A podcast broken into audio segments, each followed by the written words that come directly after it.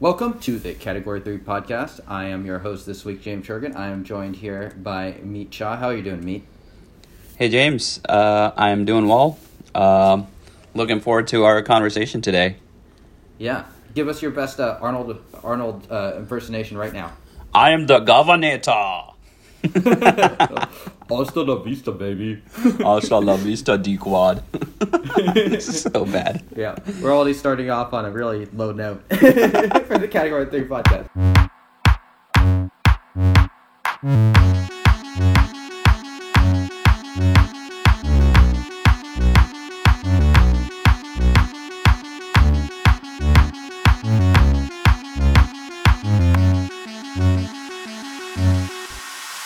Uh, today we are doing Terminator and Terminator 2, two action classics, but they're really quite different from each other uh, from 1984 and 1991. So we're going to start off with the Terminator, the one in 1984, of course. Hugely important film. Um, mm-hmm. I'm going to read you the very short synopsis. You can let me know what you think of it. Mm-hmm. All right.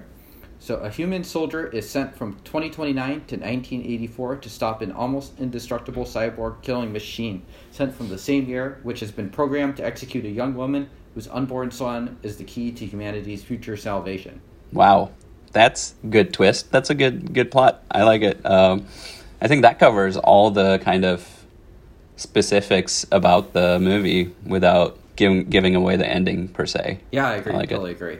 Yeah. Uh, yeah, it's it's it's a pretty good one. Pretty good one. Um, um, all right. Well, let's uh, talk a little bit um, about sort of the perception of the film and how we first saw it.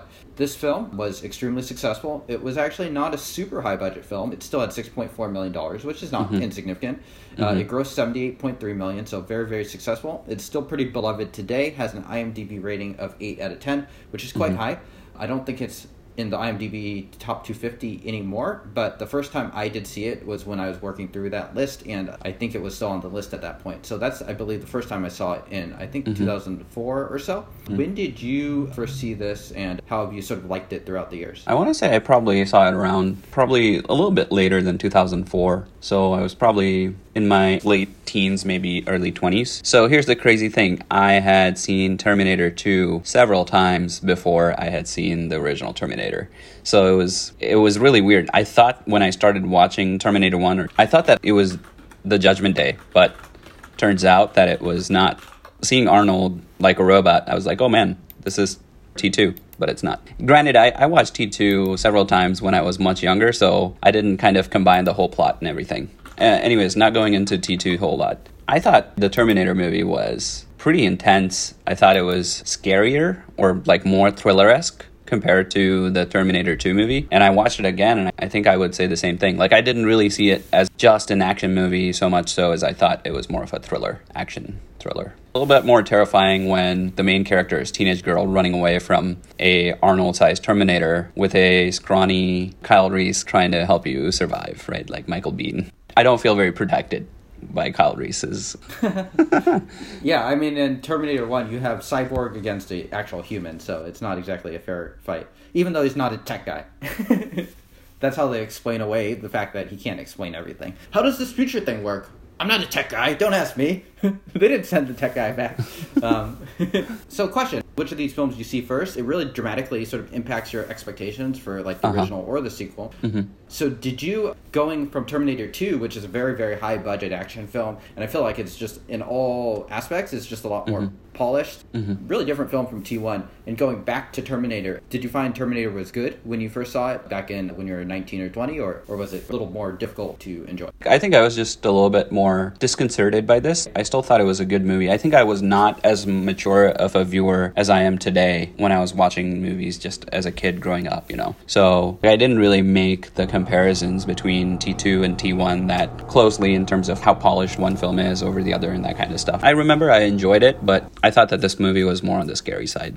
My general perception was like, hey, I think I enjoyed T2 more than I enjoyed T1. What were your perceptions of the movie? I have a very similar perception. I don't know actually which one I looked up first. While you were talking, I actually looked up because I've been logging my movies for a long time, just what I thought of this film back when I saw it. And apparently, I saw them both together for the first time in March 29th, really? 2004. So I would have been like uh, 17 at the time. Um, oh, man. the verdict was I did not like the Terminator, but I did like Terminator 2. So I, I ended up liking the Terminator 2 a fair Two. amount more just Okay. because I think it was just a little more exciting, more actiony. Terminator, I'm not totally into like 1980s sci-fi as much as Mm-hmm. like other film people. You won't find me uh, ranking Blade Runner at the top, top, top of my list. The Terminator Mm-hmm. does, didn't necessarily resonate in the same way. So okay, so let's fast forward to 2021. How, how do you like uh, the two films now? Because we watched them this past week. So what's your perception? And I watched it in order. So this time I watched The Terminator first before I watched T2. I still like T2 more than T1. Probably not coming as a surprise, but my original perception of The Terminator, I think I, I like it a lot more than I originally liked it. Like the original Terminator is really good and it's, it's pretty scary and the robotic Arnold, you know, like not a whole lot of talking, just a few lines throughout the movie but still quite amazing. To then also compare it with the budget that they had, which is like 6.4 million, probably a decent amount back in 84, but still a pretty small budget compared to Right, a lot of the movies that were coming out in, in that decade as action movies and, and doing so well was pretty and we're amazing. also talking about James frickin' Cameron, who is known for Titanic and, Yeah. and, uh, Aliens Yeah. and Avatar. So it's like this is not a man known for working with small budgets. This is a man with working with hundred million dollar budgets, pretty much from Terminator Two onwards. So Right. he's, he's not exactly making an indie film set in Brooklyn or anything like that. Um, of course not. so- yeah, yeah. And like really good big chase sequences through the film, right? Like and keeping the pacing super tight and stuff. So I really like the Terminator uh, from that perspective.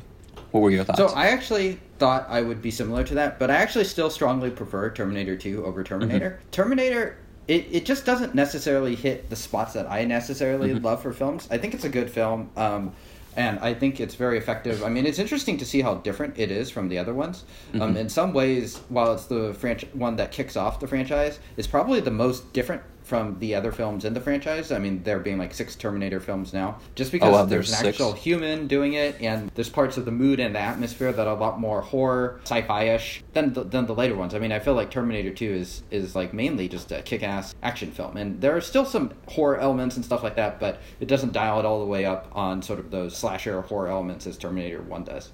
I found that uh, for me, Terminator 2 is almost like a perfect action film. And Terminator 1 is a good film that I enjoy, but for me, there's a pretty significant difference in how much I like them. If you asked me tomorrow if I would watch Terminator, I'd be like, yeah, I just saw it. Uh, Terminator 2, I'd be like, fuck yeah. Let's do it. Let's do it. Yeah.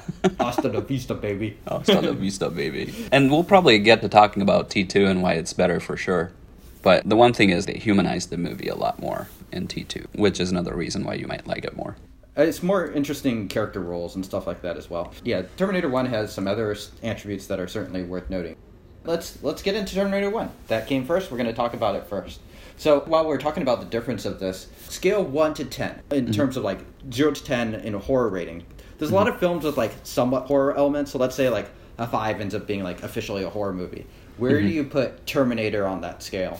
I think the horror kind of goes up in the movie as you get closer to the end. So it's mm-hmm. not a consistent horror, but that final chase through the factory is just so terrifying for me, especially as a, when I watched it the first time as a kid. That's probably where I would put it at like six or seven, so fairly high on the mark. Rewatching it today, I probably put it at five, just because I've seen the Okay. movie. And how about how about yourself? What what do you feel the where do you feel the horror is? I was going to put it at a six. I think it, you could qualify it as a horror film. It's not the most Yeah. horror-y of horror films, but uh, it definitely has a lot more of those elements. I think one of the interesting things is I did listen to the Rewatchables podcast on, on both the Terminators, which are both great podcasts on Oh, these yeah. films. And it's interesting to think of these films sort of in like the slasher genre as sort of like a Mm-hmm. big influence of that. And they talk about John Carpenter, who's the director of Halloween, um, which Mm-hmm. is in many ways the ultimate slasher, and his influence in sort of the score and just sort of like the idea of a person slash cyborg in this case Mm-hmm. going around just killing people. Uh, they call him like even the the cops sort of refer to it as phone book killer because he's like going after all the Sarah Connors in the film. And I actually I haven't seen a lot of the later Terminators, but this film does do that thing where it's part of the slasher genre is you're like killing off these other characters throughout the film. They're kind of like trashy toss away characters, and this film actually does it um, in a way that Terminator 2 doesn't. Terminator 2, our T1000, is, his mission is to kill John Connor, and that's what he is trying to do, and everything else in the way is sort of collateral damage. And this one, uh, Arnold literally get grabs the phone book and, and is knocking off all the Sarah Connors. So it has a lot more of that slasher element um, to it. Anyways, uh, so it's interesting to think about those influences. Um, Yeah. are- you're not. so, you're not. so su- I would also Okay. say, yeah, yeah, yeah. Like the the Terminator in um, in the first movie is is just a lot more ruthless, right? Like he like outright to get his coat and stuff, he just literally murders a couple of teens. Then he goes out to like get by his gun, and then just when he gets the gun, he just kills the shopkeeper too. Like he he literally anybody that he interacts with, he's just it is just killing killing those people. Like it just doesn't care. Like you, I'm interacting with you. You're in my way. I'm killing you, and I'm getting to Sarah Con- Connor. Like Yeah. I think like T1000 does it, but maybe not as frequently and not just like. I mean, I feel like yeah, T101 and Terminator One just just seems like a lot more ruthless, and you don't expect him to kill so much, and he still does it. So I 100% agree. That's a good point. Um, and uh, yeah, I mean, it's like you just think about like the filmmakers, uh, what they're trying to do, and it's like the amount of people that just get like cruelly mowed down, uh, just Yeah. like random people, or even like Yeah. Linda Hamilton's like best friend and boyfriend. It's like they just get like ruthlessly mowed down like crazy. Uh, Yeah. yeah. Um, like, I mean, not to mention like Arnold just like open firing and Tech Noir and just like killing probably a ton of people there too. Um, and I think Yeah. it might also sort of reflect the certain era where '90s is like maybe a little more tamed down. Where do you stand on that? Like, uh, are you in favor of more uh, randos getting killed and collateral damage uh, for just not not necessarily the best reasons for the plot, or are you uh, a little more uh, late? Uh, I don't know. Would you rather I- be a little less? I think I enjoyed the rawness in the film, like that that kind of that, and then like there's a little bit more nudity, but then like there's also like you know more of a kind of a terrible romance, but like it's this bad situation that these two people are in, and then they they have this moment sort of and stuff. Like I don't know if yeah, it was it was 80s and they they had nudity in the movies and stuff, but somehow like the rawness of the film is something that I enjoyed a little bit more during the rewatch. I don't know if like if I was a younger viewer, I wouldn't have watched uh, enjoyed it, and I don't think I enjoyed it the first time as much. So Yeah. Yeah. I, I 100% agree. I think that is the one thing that I actually do prefer of the original film than the second one. Like, I Uh-huh. could have just gone with more people just being randomly mowed down in Terminator 2. I mean, I think that's one of, like, the, the, the my biggest, well, not my biggest, but that's one of my complaints with a lot of, like, these Marvel Not enough body count? It's like, yeah, it's like they're freaking doing, like, these massive things, and somehow, like, the body count in Manhattan is, like, zero. it's like, you don't see anyone being de- it's killed. It's like, you just you just see kneecaps being killed. yeah. I mean, like lots of I- knee I feel- replacements and stuff. I don't know. Yeah, I mean, like there's one moment that I feel like typifies it so well, where uh, you talked about it earlier, where Arnold is at the gun shop, and the gun shop guy's like, "Oh yeah, you can't do that," and loading the gun shop. Oh, and yeah. Arnold's just like, "Wrong, Wrong, and then he just shoots him. He just kills the gun shop uh, gun shop owner. Yeah. yeah," and it's almost like he can't break the rules of this film. Wrong. Wrong. He's just mowing down people. So I'm uh, I'm very much a fan of that. I mean, like Mm-hmm. this is like this really this film really does have kind of a cruel streak to it, and just the way that they're mowing down civilians and stuff. So I Yeah. uh, I, I like that. Yeah. Um. All right. Um. So. Uh. Yeah. I mean, I, I think the other thing with this film is like, do you find this film, uh, funny at all? Um, I thought there was more humor in the second one than this. Um, I think there are some kind of silliness, but I think like yeah, that if they kind of try to address those, then they they wouldn't have a movie and stuff like just like that that one the one main plot going like John Connor sending sending Kyle Reese uh, back so that he can he can get uh, Sarah Connor pregnant, and so John Reese could be born. Like the whole bootstrap paradox, right? Of like how John Connor comes to be and stuff. uh, and that's just I don't know. Like I, I guess it's not funny, but it's definitely on the funny weird side of things. But what what what are your thoughts on it? On on which part?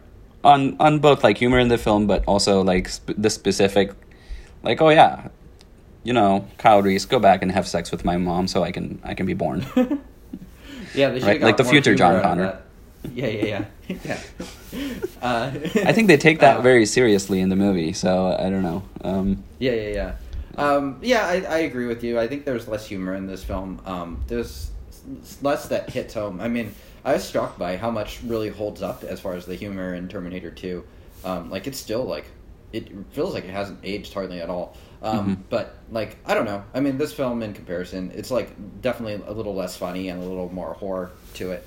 Um, and, uh, I don't know. I mean, I, for me, I guess I struggle to one of the struggles with this film is kind of what you're saying, where it's like if you are familiar with the Terminator universe and you've seen Terminator 2 already, and then you come back to this film and you might have certain expectations for it to be like Mhm. enjoyable in X and X ways, but it's really not that similar uh, to Mhm. like Terminator 2 or even Terminator 3 and stuff like that. So it does really take a lot of adjustment in terms of uh, uh, just appreciating it. Because, I mean, yeah. You Um, can see a little bit more dark humor, I guess, when like they're interrog- interrogating Kyle Reese and like Kyle Reese is like, "I'm from the future, and you know, there's this and all that," and then like the the Silberman guy is like, "Oh yeah, so why didn't you bring any ray guns or something from the future?" And then he's like, "Well, only like living beings can go through," and then like the whole explanation of like. Yeah, he's a Terminator, but he's encapsulated in a meat suit. That's why he was able to come through. he should have just gone with the I'm not a tech guy. I'm not a tech guy. I think he like eventually those- does go with that, but it's Yeah, just like don't ask me so many questions. I'm not a tech guy. would if you were traveling back in time from the future, would in cop by cops, would you say tell them that you're from the future? Probably not. Me neither. He didn't exactly choose a guy that's like great at explaining uh, wh- why why he's back. but No. yeah. Yeah. Um, so what what's your um, so let, maybe let's walk through a couple of the leads and see how we like them. I mean, uh, I mean, first off, Arnold. How was Arnold in this film? Arnold was great. I thought he was very robotic. Like we we talked about, like this is more of a thriller or a horror film, and I think like they don't give him a lot of character. He's just this Cyberdyne Systems 101 model, T 101 model, and he's out to kill. And he's super robotic. Like even his movement, like when he looks at somebody, is so robotic um, throughout the film, and I love that. I love like uh, he's he's this thing. He's literally this machine out on mission, and he's gonna achieve it. Um, yeah, and then the classic line, "I'll be back," just like spoken so seriously and still so famous, right? Like this one of the few things he says in the entire movie, and like yeah, it was pretty great. I thought um, Arnold was like a great Terminator, and yeah, in both like T one and T two, uh, from my perspective. Yeah. Yeah, Yeah. One hundred percent agree. Yeah. how old was he? Like 35, 36 when he made this movie? When he was starred in this movie? Let's see. So this film is like- 84. So he was born in 47. So he would have been, yeah, uh, you're about right, like 36, 37 when he made it. Wow. So, yeah. I mean, he looks even more ripped in this film than he does in T2. In I T two. mean, like, he looks yeah, he's really slimmed like. down in T two, right? Yeah, yeah. And now he's on his uh, vegan diet and stuff. So he probably. I know. I mean, he's also an old man now. So. He's I an mean- old but yeah, he looks incredible. Um, he's really good in this film. I feel like he's probably the reason why this film works as well as it does. Uh, Mhm. What? Um, I mean, he's just an incredible physical specimen. Like, Yeah. I mean, it's interesting to think though. It's like uh, they talked about a little bit about this in the rewatchables uh, podcast where they talked about Terminator. It's like, it's like, if you're in the future and you want to send back a cyborg that's going to fit in, wouldn't like the absolute last person you send back be someone that looks like Arnold? I don't True. know. I mean, maybe I maybe you're just not the tech guy, so maybe you He's- can't answer that question. But He's clearly not trying to fit, fit in. He's just going around shooting everybody. 84, I don't know like how much like technology cops had to track down somebody who was going around murdering people. Uh, and also is basically I don't know, not necessarily immortal, but like almost indestructible, right? Um, Yeah, yeah. He literally mows down an entire police station full of like 20 or 30 cops. I think 30 cops is the number they use, right? Like we got 30 cops in here. So yeah, although he's not trying to be like uh what do I say? Like quiet like yeah, and he's not in a stealth mode necessarily. But you were saying? I was like in Terminator Two, they say he killed 17 cops uh, in this film. Oh, okay. Okay, Yeah, that but- that but probably could- makes you- sense. Like he probably didn't kill everybody. I think yeah, the other um, thirteen were like maimed or something. Yeah, I think Henriksen or one of the other, I think cops tells tells the girl that like oh or tells Sarah Connor that like you can go to sleep here. There are thirty cops in this station, so that's that's how I remembered the number. Um, Yeah, yeah. um, so what about um, the other leads, uh, like Michael Biehn as Kyle Reese? How do, how do you find uh, how do you find how effective is that performance? I thought Michael Biehn was great. Like, kind of given how much material he had to work with in terms of like you know what to talk about the past and stuff. Like, it's pretty great. Like, and having to like, yeah, having to get frustrated and explain to cops. Is also like he was he looked really scrawny, so like that really made sense for me that he was from the future, uh, like post-apocalyptic future where they're not getting enough food and barely surviving and that kind of stuff. Um, his uh yeah it was a good performance. Uh as kyle reese i thought that his obsession with sarah connor was really weird. Like as he is growing up and is in his 20s sarah connor would be like in her 60s in according to the timeline or like late 50s and he's like i love sarah connor. And I don't know if that's from like if that's from like he just has this picture of Sarah Connor and then he just he's just heard the speeches she's given or he's actually met the older Sarah Connor and he's like infatuated with her. But in either case, like do you think that Sarah Connor like of the future was like this is the guy I have been in love with this whole time and she actually like it would it's really weird but like do, does she approach Yeah. him and talk to him and like get together or with him like- again or not Or she's like to John Connor, is like, send this man back. This man is your daddy.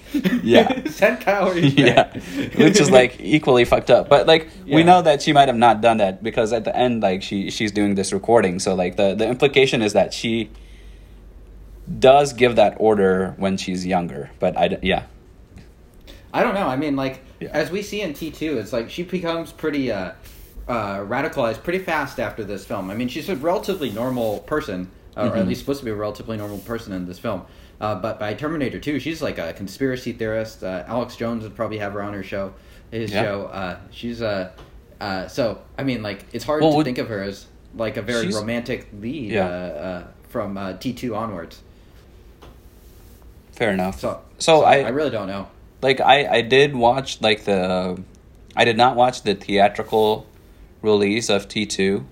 I watched a different version of T two. Um, I think it's like extended cut or special edition or something. Uh-huh. And so there's a li- little bit more like there's a cameo from Kyle Reese and stuff. But we'll we'll come back to that. But like so like there are still Oh, some okay. like yeah, I watched the theatrical cut. Theatrical so I'll be curious cut? To hear, Yeah, yeah, yeah. I'll be curious to hear uh, how you, how, Yeah. how how different that is. yeah.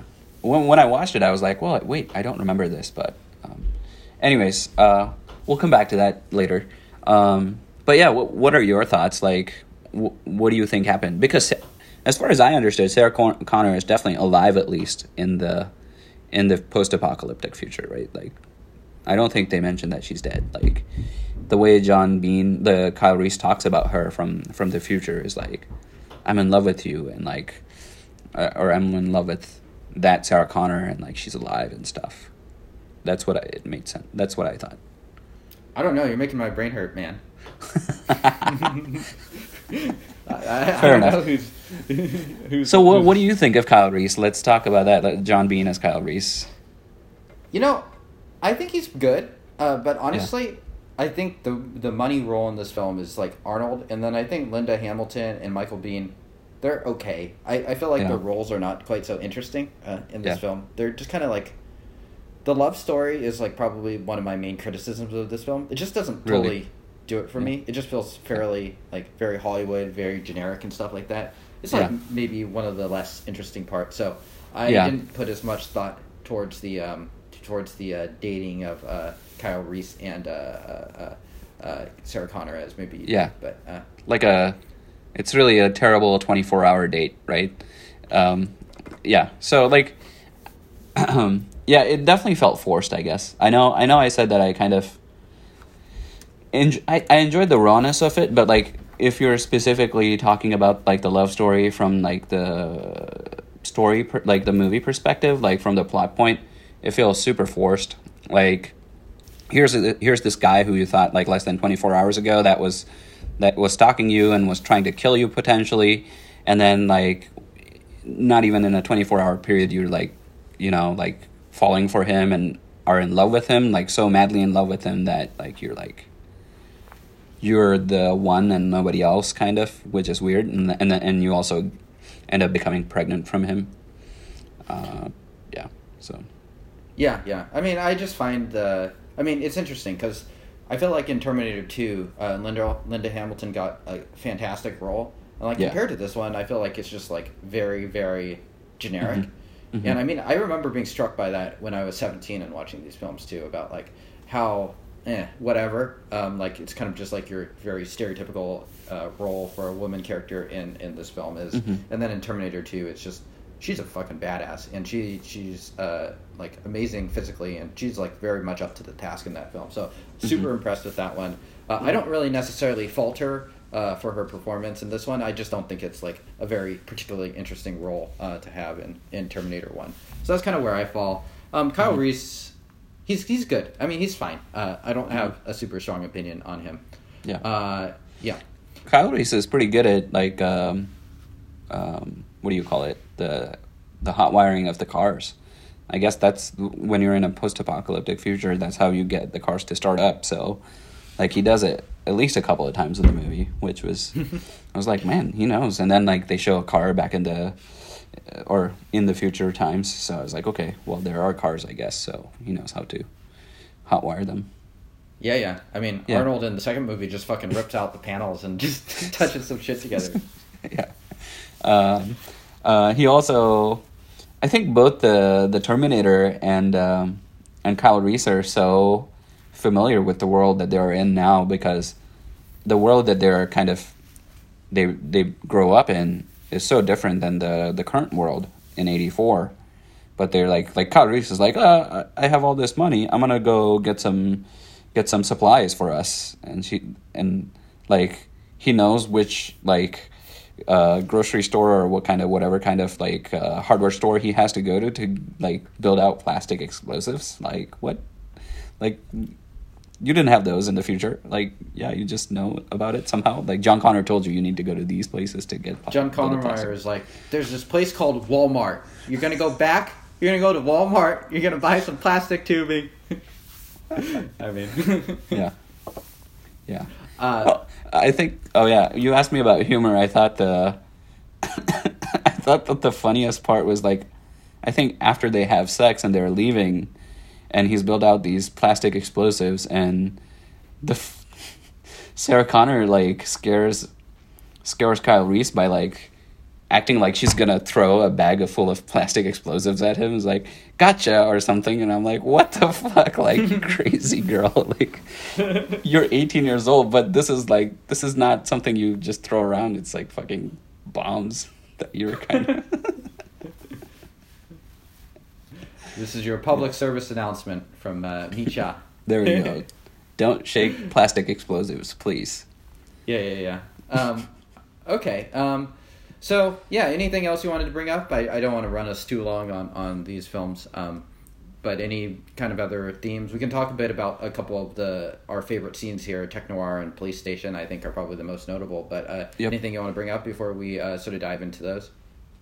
Um, since we talked about the leads, we can talk about casting what ifs now, or we can like, I don't Yeah, know if you plan to talk about. Yeah. it. Yeah. So Arnold, like, who who do you, who would you think like who would you recast Arnold with around that time? Like, would would there be anybody that would do a better job of being the, the Terminator?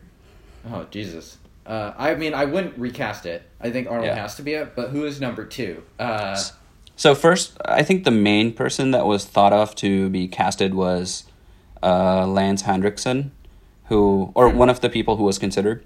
Um, he's he ends up becoming the the skinny cop who like uh, pieces things together and whatnot and gives it to the other cop and stuff. So he's around the whole time, uh, skinny white cop um, in the movie. Um, I don't know a lot of mo- uh, movies with Lance. He he would have made a like a he would have been more of a Robert Patrick type uh, Mm-hmm. Terminator from the second movie.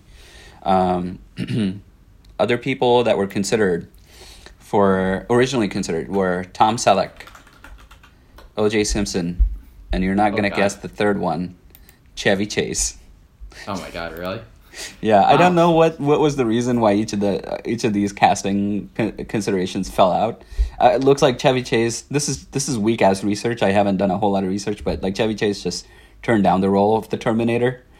Um, oh, thank God for that. Like, I, Oh what? God. Who thought like they wanted Chevy Chase?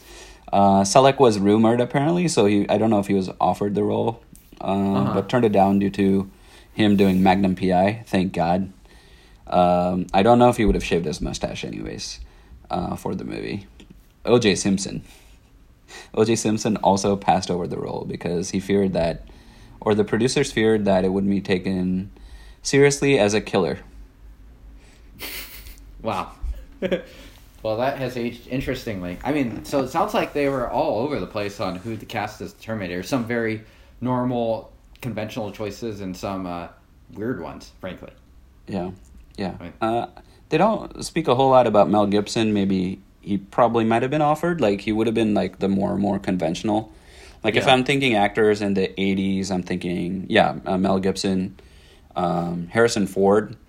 But I don't Yeah. even know if like you, you'd have to pay Harrison Ford like bazillion dollars to even run around a little bit. Like he's not a guy who Yeah. would run a whole lot. it's Uh, hard for me to imagine the Terminator is being played by smaller humans too. It's like Mm-hmm. Arnold is so big, and I like I could sort of imagine like a taller person, like O.J. Simpson, I guess, but Mm-hmm. it's like, uh, but it's like, like even Mel Gibson or or uh, Tom Cruise. It's like, eh, I don't know. I mean, like, am I gonna believe like this guy that's my height, five foot like six, is is like the Terminator? Probably not. Really, Mel Gibson. I I don't know what the how tall Mel Gibson is, but he always makes it feel like he's like six foot guy in the movies. He definitely Okay, has well- a. He's not nearly as well built as Arnold, but I I still don't think Mel Gibson is like a scrawny guy. okay. Okay. So, so shorter, but like you don't get that from like they do the film magic and make him look tall or whatever, however they kind of place him in the shots and guess so. whatnot. Yeah. yeah, Um, but yeah, five ten is definitely not not as tall. Sly would be the like if we're talking like good body types. Although I don't know how how big Sly was then, right? Like, right. uh, or if he got bigger later doing the Rambo mean, and the not Rambo. but Supposedly, S- Stallone saw this film and got bulked up. This is like the inspiration because Arnold is so bulked up in this film. that So, makes sense. okay. Yeah, yeah. So Yeah. I don't know that he would have been as bulked up as, as he ended up being. I mean, those were probably the two biggest action stars during this era, Stallone Right. and uh, uh, Schwarzenegger. So um, Right. Bruce Willis kind of comes in in the in the late eighties, right. So, and that was his first. Die Hard was his first in the late eighties, so he was not very well known. So Yeah. wouldn't be an option then. Yeah, these are probably the th- people I thought of. Um, who else? I don't know if I would. Yeah, think of anyone else specifically. I'm prob probably sure we're missing a couple of people. Who would you like? Who would you have casted Sarah Connor with? I'm even less familiar with the the female leads that were like popular in the '80s, so I don't know. I can give you the Yeah, original I- considerations. Sure, hit me. Um, so Glenn Close, she was in Fatal Attraction, where Michael Douglas has uh, an affair with her. yeah, Um, she would have been good. She- I, I think she would have been would've better Linda, Linda Hamilton in this film. In this film. Yeah, yeah, they definitely has a had a rawness to her. Um, Geena Davis, who was in Beetlejuice, but I don't. I'm not very familiar with Geena Davis's movies. She Uh, she also probably would have been good. Yeah, Yeah. yeah. I mean, I guess I guess I don't have a super high opinion of Linda Hamilton in this film. Although my main issues with it are probably the, the role more than like her acting. But yeah, yeah, yeah. Yeah, so uh, I think like there are a couple others. There's Melanie Griffith, Jennifer Jason Leigh, uh, Meryl and Streep? Kathleen Kathleen Turner. Was Streep in? th- I don't think Meryl Streep was considered. Damn. that would uh, surprise me. I think the the biggest thing is right, like, is that Linda Hamilton. Like, if you think about Linda Hamilton in this movie, and in just in the in the context of this movie, then it's very different than if you think of her in the Terminator franchise, right? Like, especially the second movie where she just goes from this like teenage girl to like this like you know uh, lady, but who's also kind of crazy and like super well built up. And like Linda Hamilton just brings that commitment, and like she trained and stuff for for the second movie. So like, might have worked for any of these. Might have worked for any of these uh, actors. Would have worked for Sarah Connor in the first film, but I don't know if like it would have carried the film, carried the second film, the same way. I agree. Yeah, yeah, yeah, yeah. Yeah. Um, Uh, I don't have any Kyle Yeah, Reese maybe- casting what ifs, by the way. maybe the only one that might work is someone like Sigourney Weaver, who did something similar in Aliens. Yeah. Yeah, exactly. And that this is the crazy part is Sigourney Weaver is just not considered from what I see in the list. Like she was not uh, a person that they considered for uh, Sarah Connor's role, which is super surprising to me. And I don't know if it's because of like just some other plans that James Cameron had for her in like Alien or something or Aliens. Yeah, or, I mean, yeah. I think he directed like the next year. I think in Aliens, if I remember right, Aliens comes Okay. out like 85, 86. So Okay. Um, I mean, I, I think it's good to have a couple different females in, in these roles rather than everything going to Sigourney Weaver. That being said, probably Sigourney Weaver is good. Is probably the one person that is capable of doing uh, Terminator One and Terminator Two. Um, that I, can agree. think of. Yeah, yeah, yeah. Um, okay. Yeah. Uh, any You wanted to uh, talk other about- as- Sorry. Yeah. Shall, shall we go into some of the scenes? Let's do it. Okay. Well, uh, the first one I had, I mean, I feel like this film definitely known for its action scenes. Uh, the tech noir ones, uh, Mhm. it's uh, like we already talked about, like just random people getting mowed down. Um, Of course. I like, I love the flashing lights, the slow mo. One of the things that this film does that's a little different than the other one is just very steeped in like this sort of like steamy, noiry, sort of like dark blues and red atmosphere. And the second film does it a little bit, but there's a lot more daylight and stuff like that. This one, this film atmosphere feels like a lot more sort of oppressive and just hanging over the whole film of just like this this killer emerging with like sunglasses and like a gun um, in like this tech noir scene. So um, I think it's a good action scene, um, and I think it holds up quite well. Um, Yeah, Yeah, and then the do you have music goes along with it too. Like it's Yeah, just yeah, really rough techno, kind of edited together, and Yeah. I think it it gets gradually more coherent uh, as you get towards the end of the film. But like the the original chase scenes just have music that is so rough and like, and that that adds to the horror element so much more. Um, I really like that. Um, yeah. Um, where does she go in the first like the the club or something? Is is that the place called Tech Noir too? yes, yes, that's Yeah, the tech noir. that's so tech noir. is that first one. Yeah, yeah. Yeah.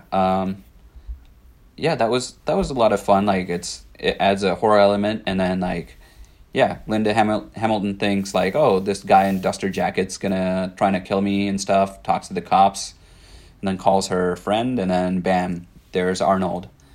Um, I love Arnold like catching like just looking at the tape recorder and like realizing like oh, um, like I did not kill Sarah Connor, that that I was here to kill. Like uh, she's somewhere else, and then like he does he like just call the club and get the address or something? I think, and then just goes up to the Yeah, machine Yeah. learning, man.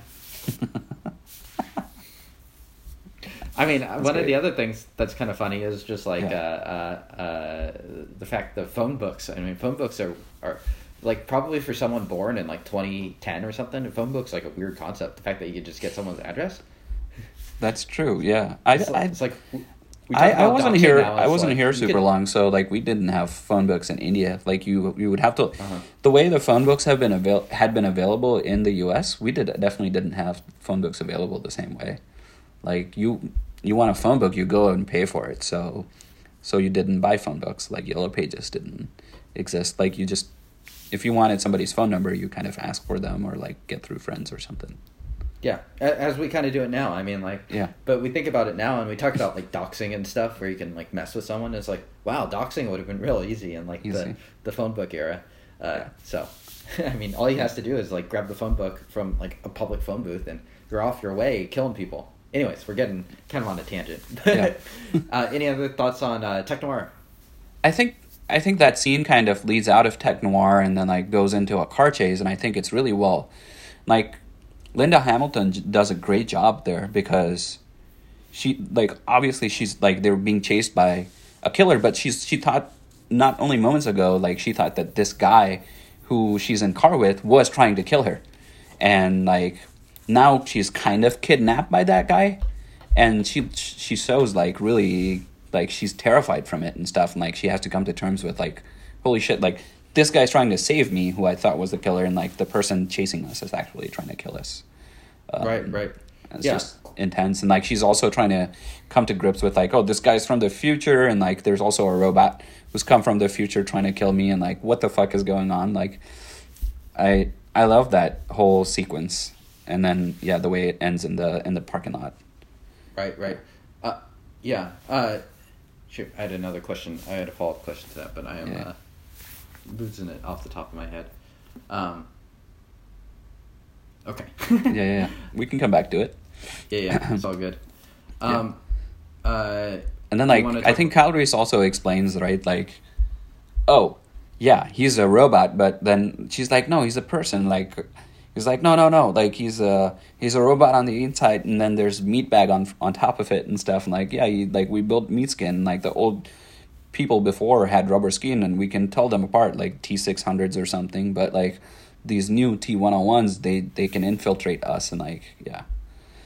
It's pretty yeah. intense. do you know if the first time you watched this you knew that because uh, they do kind of play with your suspense and the idea that like Michael Biehn might be the villain or Kyle Reese might be the villain and uh, uh, and like especially if you watch the second film first you might think Arnold is like part of the good guys the protagonist but so when you mm-hmm. were watching this film for the first time, do you remember if you thought Arnold was going to be the villain or the good guy? I thought he was going to be the good guy, and so, um, what's also f- like I think they make it pretty obvious that he's the bad guy pretty quickly in in in this movie, uh, and they they like take it much longer to tell us in the second movie who the bad guy is. I think, but.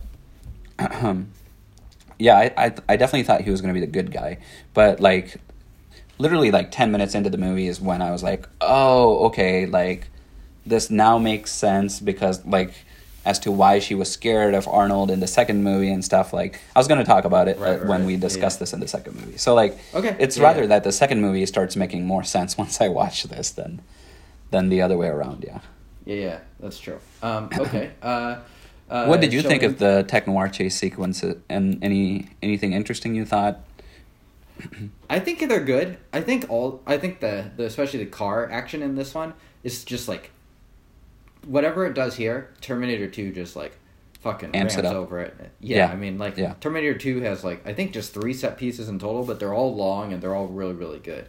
Um, yeah. so it's like uh, so yeah, I mean it's good, but like far more. The, I know the thing that's going to be stuck in my head are, are the Terminator Two uh, set pieces rather than yeah, yeah. yeah. Especially if you watch T two after T one, it's kind of tough to remember. I think the the three things that I would call out in T one are like the tech noir chase sequence, and then like also chasing them all the way to the parking garage and out.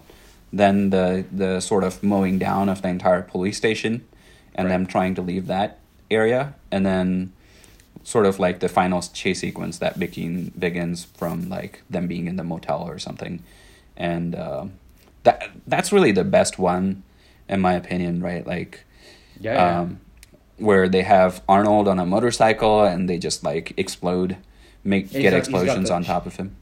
He's got the shades now. Uh, yeah, he's got the shades. Yeah. His like skin's falling apart. He he's lost one eye, and it's like a red laser or red LED blinking on, or uh, turned on on his on his left side. Yeah. Yeah. Yeah, I think they're all good uh, here too. I mean, the police station one's super notable too, as you said, um, just with mm-hmm. Arnold mowing down cops, and it's almost just shocking just the the body count that they do in this film too. It's just like above what like you would expect from a slasher. Mm-hmm. I mean, yeah. So yeah, I mean, I, I think those have all are all uh, pretty well done technically. Um, anything you wanted to point out from any of those, or should we move on to winners and losers and quotes and T two? I think the the one thing that this movie does better than T two, uh, and we we kind of said the horror element of it, and like the mm-hmm. horror element kind of combined with like how this Terminator just won't die, and and like you know, it's just like Kyle Reese is dead, and like he's exploded the goddamn Terminator, and then it is still fucking alive. It's like you know, it's like body's ripped into a half and it's like still trying to follow her and then she kind of Right. puts eventually like just kills it through a hydraulic press but like the the intensity and like that that that slow chase through the whatever factory that they're in and and machinery is like really Yeah. the, the the horror part of it and i think it does really well like they they essentially do that in t2 but i think that's the part that probably shine outshines for me in t1 so or terminator 1 than than it does in t2 Interesting. Yeah, yeah. Yeah. It, you're right. They do. They do kind of repeat that, go into this, that sort of industrial setting and stuff. I, and I also think that's an element taken kind of from slashers too. Are you familiar with slashers slash like Halloween? I know you're not a big horror I think guy. yeah, I'm not a huge horror guy. I, I think I've seen a couple and like the whole yeah, the idea of like the the person, the bad person or whoever is chasing you not being dead and like coming alive over and over again. So but I I don't right. know good specific instances that I can kind of recall and share here. Right. Yeah. Yeah. I mean, it's kind of a slasher trope. I mean, the most notable one, Michael Myers, Halloween, where Mm-hmm. it's just like you think you killed him, and then you just see him like rise up in the background.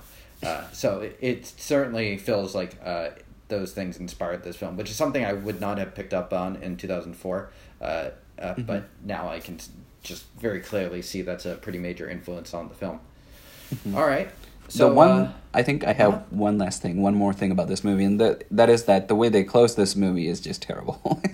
Like she's just this like, oh, I was in love with your father, Kyle Reese, and I'll tell you about him, and like like John Connor's not even born yet, and like she's driving through Mexico, and like they do this ha- sort of happy ending and stuff, and, like show where the picture was taken and whatnot, and, like they kind of do a positive spin on this girl who's just been traumatized straight for 24 plus hours.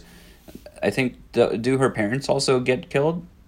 I think they do, right? Like she calls Yeah, back yeah. and like so like that also happens and she's just like, yeah, I'm just going to live my life and stuff. Like where they pick up T2 is like it it really makes sense to me rather. It makes more sense. They they yeah. went back to the drawing board and they reevaluated her mental state. We're like, yeah, actually, she'd probably pretty fucked up.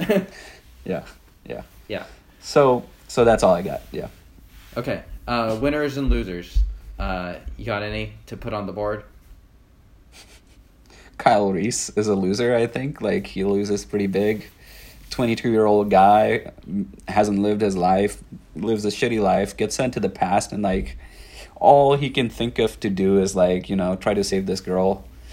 Why didn't he just take her on like a vacation to Bahamas or something? Or like, you know, let's let's fly over to another continent right then and there. They didn't even have that much security and like in the process of just trying to chase them or like, you know, the Terminator would have gotten caught and like killed by other people or something. Yeah, so felt bad for the guy.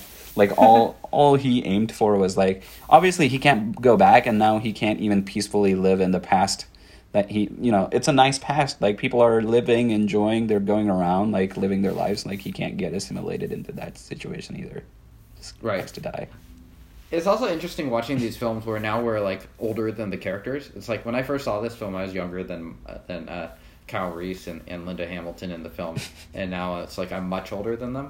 Uh, so it's kind of like, yeah, you're right. Yeah. That is kind of a bummer to, to get moved down at 22. Uh, Yeah. linda hamilton mean- is like 28 and she's supposed to be portraying an 18 year old or something Correct, yeah. yeah yeah, yeah. I don't know why they didn't just make her a few years older. Yeah. feels like it probably would have made a little more sense, but maybe Yeah. that's also just like the '80s. Maybe people just that happened more often uh, back in that era. Uh, yeah. Uh, okay. Uh, yeah. I mean, I guess the obvious winner is Arnold. Uh, I mean, like he uh, he really kills this film um, in a great Oh, way, yeah. and so, somehow he's just as good in Terminator Two too. But I feel like this film Yeah. probably pretty important part in just sort of like kickstarting his career and putting him into like uh, to become one of like the biggest action hero stars for like the next decade. Um, so uh, and he's this is like his ultimate role. I like I can't think Yeah. of a, a Arnold role that I like anymore. It's like we just talked about a Jackie Chan film recently. It's like Jackie Chan has so many freaking roles uh, Mhm. that that he doesn't necessarily have that one. But with Arnold, I mean, it's fucking this film. Like, this is it yeah Yeah, this is Um, like the ultimate Arnold role. Yeah. And what's interesting is he is in a pretty negative role, but he kind of his character or like the the Cyberdyne Systems 101 robot kind of outshines everything else in the film. I think one thing we didn't talk about is the "I'll be back" quote. I thought I thought that was a great "I'll be back," and I totally when I watched the movie the first time, I did not expect that he would be back with a fucking car and crash into the station and kill the kill the poor guy who was st- sitting at the desk. Also, what was impressive to me was the, the the officer who was at the desk doing his work. God damn, he was like doing his work in cursive. Like they specifically make a point to like show like that the the officer is doing some writing and filling up forms and stuff and I'm like what what police officer in this goddamn world has such good handwritings handwriting it was impressive There you go. Yeah. Uh, another winner, cursive in the 1980s. The police officer's cursive. Yeah. Loser, the police officer, because he got ran over about five seconds later by Arnold in a, in a massive truck. there we go I'd say Yeah. the line I'll be back that is such a great line and and Yeah, yeah, yeah I guess it goes hand in hand with Arnold being the winner it's like yeah. yeah I agree. Who- Yeah, what, what would be your winners and losers I'd give a winner to Arnold and probably James Cameron too, just because this is like kind of the Kickstarter to James Cameron's career too. Oh, like, yeah. It's kind of like you know, it's like when you're a director, it's like you start out with lower budgets and like for a film director like James Cameron, who's really known for these higher budgets, this is the film that gave him that access to these big ass budgets that he eventually worked with and was able to just paint on a much larger canvas. Um, so, Mm-hmm. uh, shout outs to James Cameron. Even though this movie isn't necessarily my favorite of his films, um, I think you can sort of see why someone's willing to hand him the car keys uh, to uh, to a, a valuable um, franchise. Yeah, yeah. And kudos to him for convincing Arnold to do a negative role, right? Like Arnold definitely wanted to be the lead in in the future movies, but like being like, no, no, like this will make you famous, and like his qualms about like not wanting to do this movie because how he would be portrayed and stuff.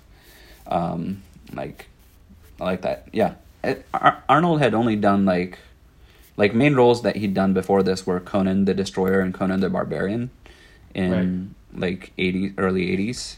So definitely definitely an aw- awesome casting too by Cameron Cameron. Right, right. I mean, Conan got to too. it. It's like such a. I mean, it's a good role for Arnold, but it's like such a role that suits his like body and stuff. And so, like having a, not that this doesn't, but like Mm-hmm. showing a little bit more of a range that he isn't just going to be Conan the entire time. He can play other characters. I think that was probably very, very important in his career. And the only direct mo- other movie that he properly direct the full mo- movie that he directed was Piranha 2 uh, James Cameron, I mean, before Right. this. So Right, So which I think he got, awesome. which I think was a bad experience. I think he got kicked off of that movie actually. So, uh, Oh, man. the, this in many ways is like his first like real sort of breakout role Role, um, as yeah. like a director. nice. All right, shall we Okay. move to T two? Yes, let's do it. All right, this is what Terminator we've been waiting for anyways. Judgment Day. uh, this is what I've been waiting for, that's for sure. Um, so, I'm gonna read you a very short synopsis again. A cyborg, identical to the one who failed to kill Sarah Connor, must now protect her teenage son John Connor from a more advanced and powerful cyborg. Good. That sounds good. Like especially if you've seen if you've seen T one Terminator one, then you're like, okay, yeah, yeah, I'm in. I'll watch this Yeah, movie. yeah. Uh, yeah. Um, so perception at the time. Um, so uh, IMDb rating eight point five, ranked number thirty seven out of two hundred and fifty films, um, which is also how I was introduced to it. I was just working my way through that list back in two thousand four. It looks like um, when I first saw it. So when did you first see this film? And uh, uh, I mean, we talked a little bit about how we liked it. When did you see this first film? Did you did you see this um, the same around the same time you were watching Terminator for the first time, or was it before that? Nah, I was much younger, and I think I didn't like. This is an R-rated movie, so I didn't. I don't think I watched it in its, in its like completeness. Like they probably cut out the scenes with profanity and stuff. Like they didn't even used to bleep stuff back in India, so I was probably like fourteen or fifteen, and I think it was just running on channels, um, and they ran it probably like they they essentially cut the parts to make it PG or PG thirteen or whatever, um, and that's how I I watched it. But it was still a great fun movie to get into it. I think it ran on on uh, on several TV channels in the U.S. too. So that's how I watched it over and over again. Especially like if you're flipping the channel, there's a good chance you'll run into the the L.A. River chase scene, uh, or you used to at least back in the day, probably ten years or fifteen years, before now. So that's how I got introduced to this movie and watched it a few times. The sequence where the mom is terrified of Arnold. Uh, so Sarah Connor is terrified of the Arnold. Arnold just never did make sense to me until I watched the first movie. So I didn't even think that the Terminator Two: The Judgment Day was was a sequel. it, it came to me a lot later. It's terrible to share this. Interesting.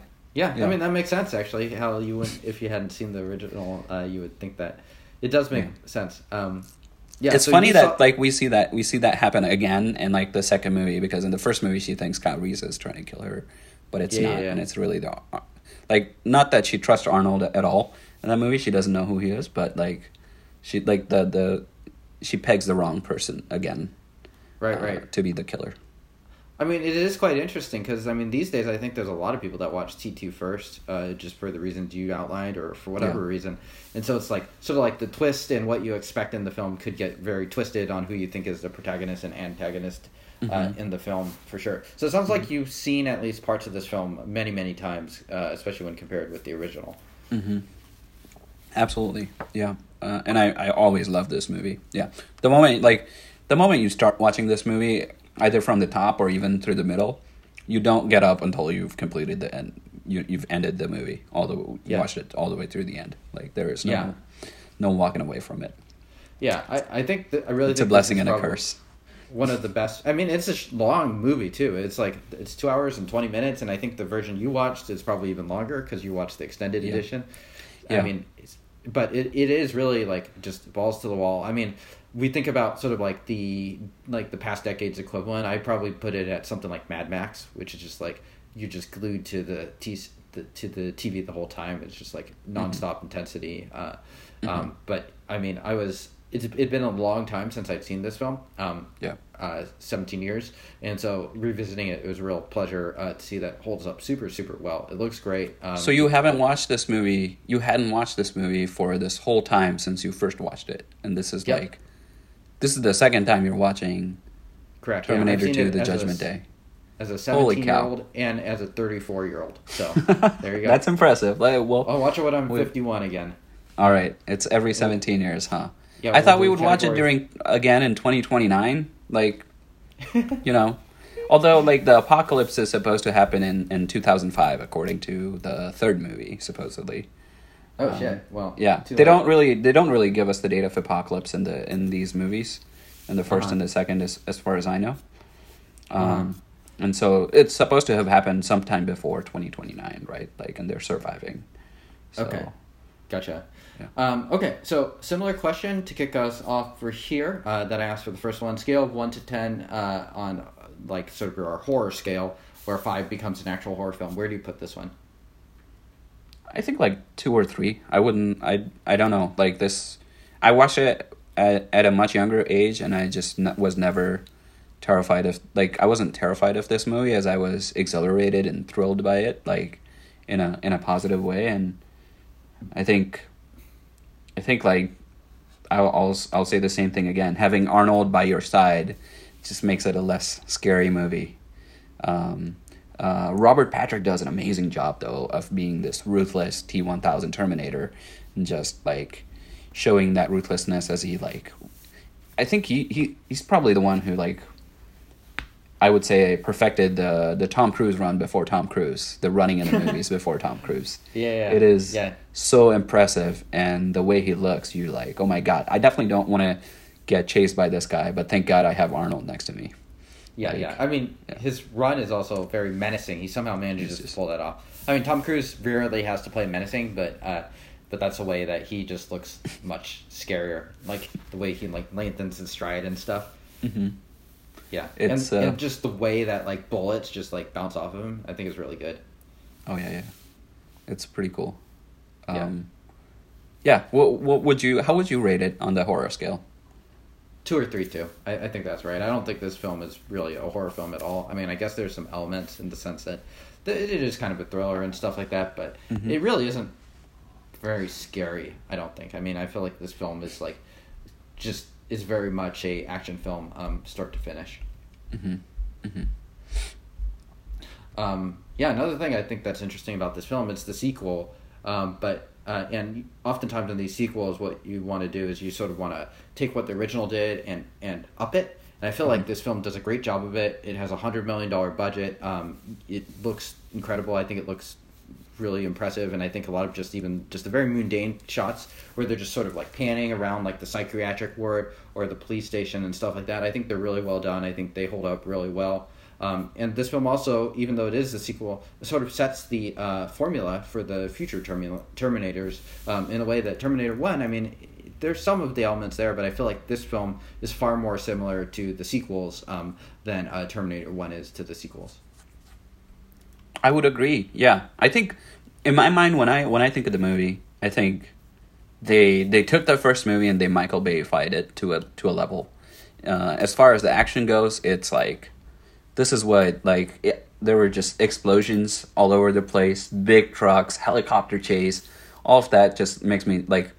That's when I'm like, this feels like Michael Bay. This does not feel like a like a thriller movie. And I, I'm I'm saying Michael Bay for the newer audiences, but yeah, James Cameron, the original James Cameron, right? And like three years before this movie came out was when Die Hard came out, and so you see like a lot of element of that action happening, especially in the in that whole uh, cyber defense uh, sequence where there's helicopters going around that's uh, building and stuff. So like it brings in elements from a lot of different things, or and also probably is an inspiration for a lot of different things to happen in a lot of different movies to happen in the future like you said obviously the terminator movies i i would not be surprised if like michael bay has seen this movie and gone like okay this is what we need like these are the explosions you need like every Mm-hmm. time i saw the explosions happening even right at the beginning just the the fire going through the title sequence i'm like man this reminds me of like the rock or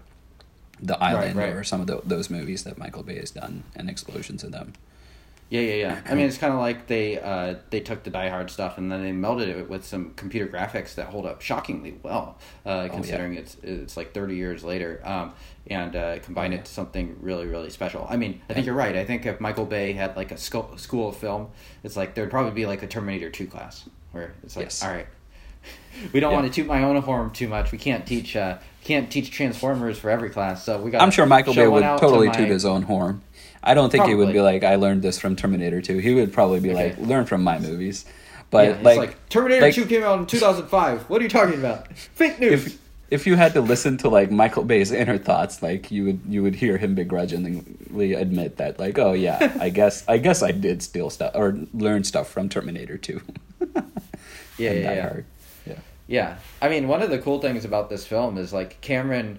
There's like just like the different sizes of vehicles and stuff. It's just like striking. It's like um, uh, John Connor's got like the scooter, and then he's like being chased by like these massive fucking trucks. Like there's so many trucks in this, uh, and then there's helicopters. There's like normal cars. There's like cop cars. There's just like so many th- different things of different sizes, like different sorts of guns and stuff like that. I mean, we see that stuff all the time now, uh, to some extent, but like this film does it really, really well. Yeah. So the original budget of this film, I'm sure you know this, was 12 million dollars. That's Wow. what the studio granted them. Did you uh, okay, so was this a surprise for you or did you know this? And what do I you did think? not know that. No. And then the Uh, final budget of the film ended up being an estimated 102 million dollars. So is that all James Cameron going way over, or, or I mean, they For like like fourth or fifth time, they yeah, he goes over several times. I think um what is it? Like they go I don't know what steps they go in, but it's at one point the budget has ballooned up to 75 million and then or is going from 75 million and ballooning up to 88 million and studio sees it and like goes like oh this is probably gonna go even higher we know this and so they they they talk talk to arnold and they they they try to convince him to convince james cameron to remove the the bar scene which is such an awesome scene where he where arnold goes in to like get get his clothes yet again right and Uh, I think there's a bit of humor in there and stuff. And so Arnold is not convinced by the studio people, and he tells the studio guy, uh, who is trying to convince him, only a studio guy would cut a, cut out a scene like that, and declines to talk to James Cameron. And- you got to say it in the Arnold old voice. Let me try. only the studio. no, I'm not gonna. I'm um, only the studio guy would cut a scene out, scene out like that. There you I don't know. If I ever meet Arnold Schwarzenegger, I'm just gonna like not be able to see eye to eye with him. Just- That's fair. This is this is worse than happen. Jay Leno. This is worse than Jay Leno. So. Um but like it works out. Like it's such a great scene like right from the start where he goes into the bar and walks up to the guy and he says i'll need your i'll need your clothes your shoes and your motorcycle. And everybody in the in the bar just laughs. And and and you realize like this movie is going to be different than the first one. This movie is going to bring in a lot more humanity. It's going to bring in a lot more dialogue. It's it's going to be a lot more fun. Like there's going to be like you're going to bond. Like the characters are going to grow um so it's going to be different Yeah, I Yeah. I 100% agree. Yeah, I mean that th- I yeah, I mean now that you're describing that scene, you're right. Only a studio guy would cut that scene. I mean that, that's a great scene. I mean just where he goes to town on the bar, he like tosses the guy on like the grill burners and like he's like ah, it's, it's great. that's Yeah. right it's, he does not kill people this time outright He doesn't. Yeah. Yeah. Um, what what else? Yeah, uh, budget was 102 million. They end up making what like 500 500 something million. something million worldwide. Yeah. And that's with inflation adjusted that comes out to like over a billion today. So Yeah. pretty impressive. Pretty qu- quite good, yeah. Definitely Um, a big like big risk for studio for sure, understandably, but like you got to put your money on James Cameron if anyone. Like he probably has so many movies that have made over a billion now, you know, inflation adjusted or not. So like, yeah, I mean the that's the the guy person has to put money on. Right. He he has a strong track record of just epic, uh, huge budget, but even Mm-hmm. huger success uh, films. So I, I definitely agree. Um, So- right. Uh, I mentioned I mentioned that uh, Die Hard came out. Like Die Hard is an absolute favorite action movie of mine, and so that came out three years before this in '88. And but Die Hard only had a budget of 28 million, and I guess that's a little bit more understandable because everything was stationary and like they just had a few different sets to work with. But even then, like Die Hard also does an amazing job of like just being in the same location and still showing this awesome, awesome action. So understandable why why Cameron went over budget. Also, just kind of interesting, like just sharing the difference in magnitudes of the budget. Obviously, the first Terminator was what seven years before, and that was essentially like a Six, seven fifteenth million. or sixteenth of the budget, Right. if you think about Yeah. it. So Yeah. Yeah. Yeah, I agree. Um, well, I think in the first one we spent too long uh, not talking about the set pieces, and I, I think in this film in particular, even more than the first, uh, Mm-hmm. the set pieces are probably just like the core of the film. Like these are not short set pieces either; they just go for a long time. Uh, you Oh, yeah. talked about probably one of the smaller uh, action Yeah. scenes, the bar, Bar which scene. is which is fun. Great way to kick off the film.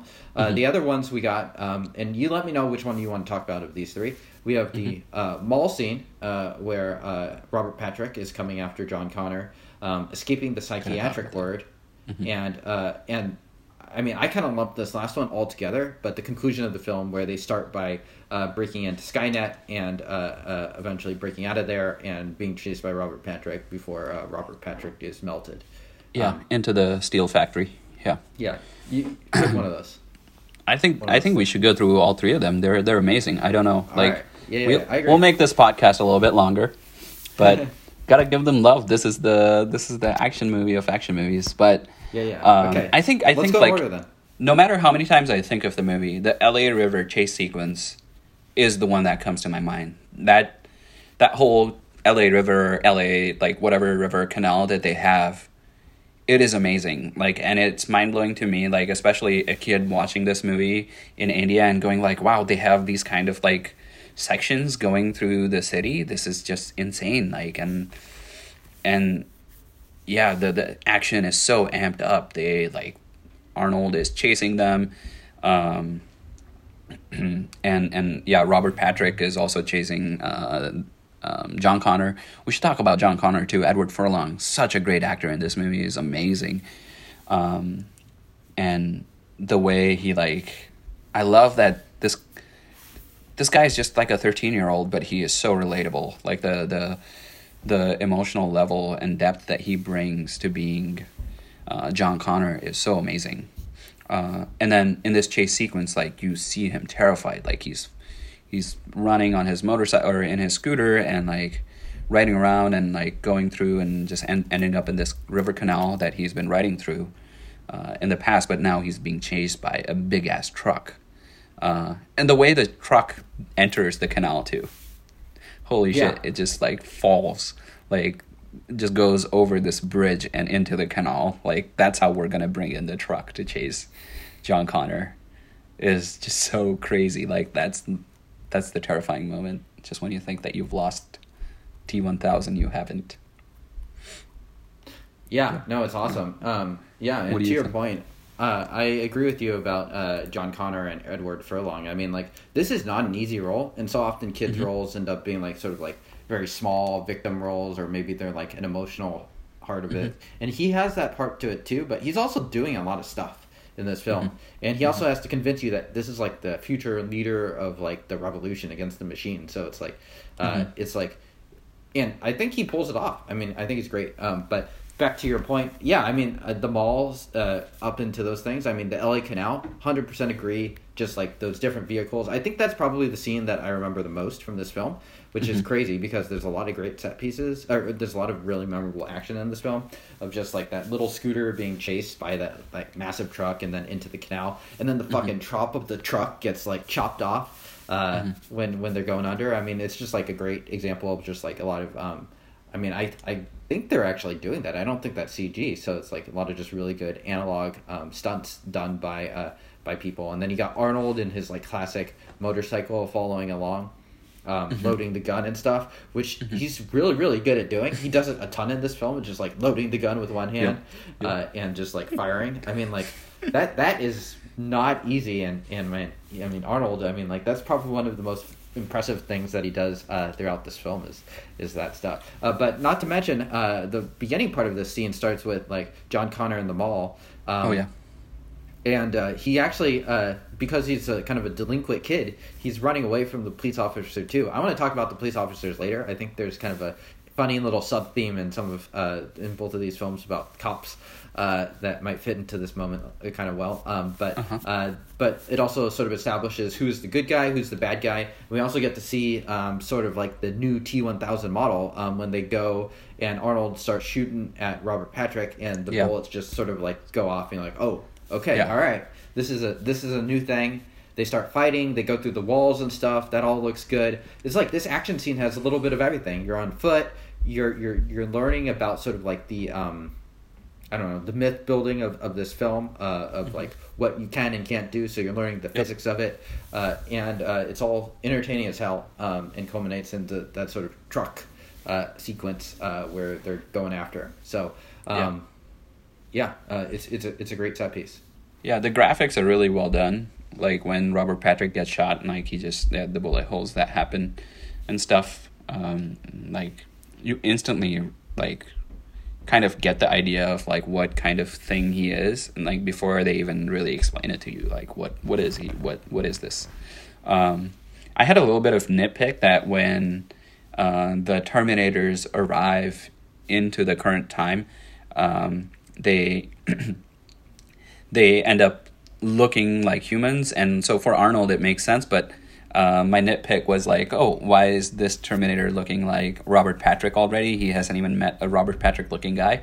But I guess they wanted to not like build it up and show it later, like what he is, right? Like he even kills a cop, but then he doesn't take the cop's, um, uh, assume the cop's uh, identity. He literally is Robert Patrick again. And it, so they make you think like, oh, he killed this cop and now he stole his cop uh, clothes, and then he's now going around trying to get a hold of John Connor. But that's not so you, that's not the case. He's just. Do you think it would have made more sense if like Robert Patrick was like the cop that he first runs into? So, he literally comes in as Robert Patrick, which like if you're like a like a metallic being, why would you be any shape at all? Unless like somehow you like were made to be Robert Patrick. Like it's explained later on that he kind of becomes whoever he comes in contact with. So like I don't I don't I like I, I would not expect somebody like Robert Patrick was something that existed in the future like all really nicely hair made up and stuff in the in the future where they're in post post apocalyptic situation. So he would have had to like take Robert Patrick's identity somehow from a cop or something. So could have done that, but they didn't. Um, or like, but they also didn't want to give away that he was a metallic humanoid right right at the beginning when he comes through. So that was the thing, I think.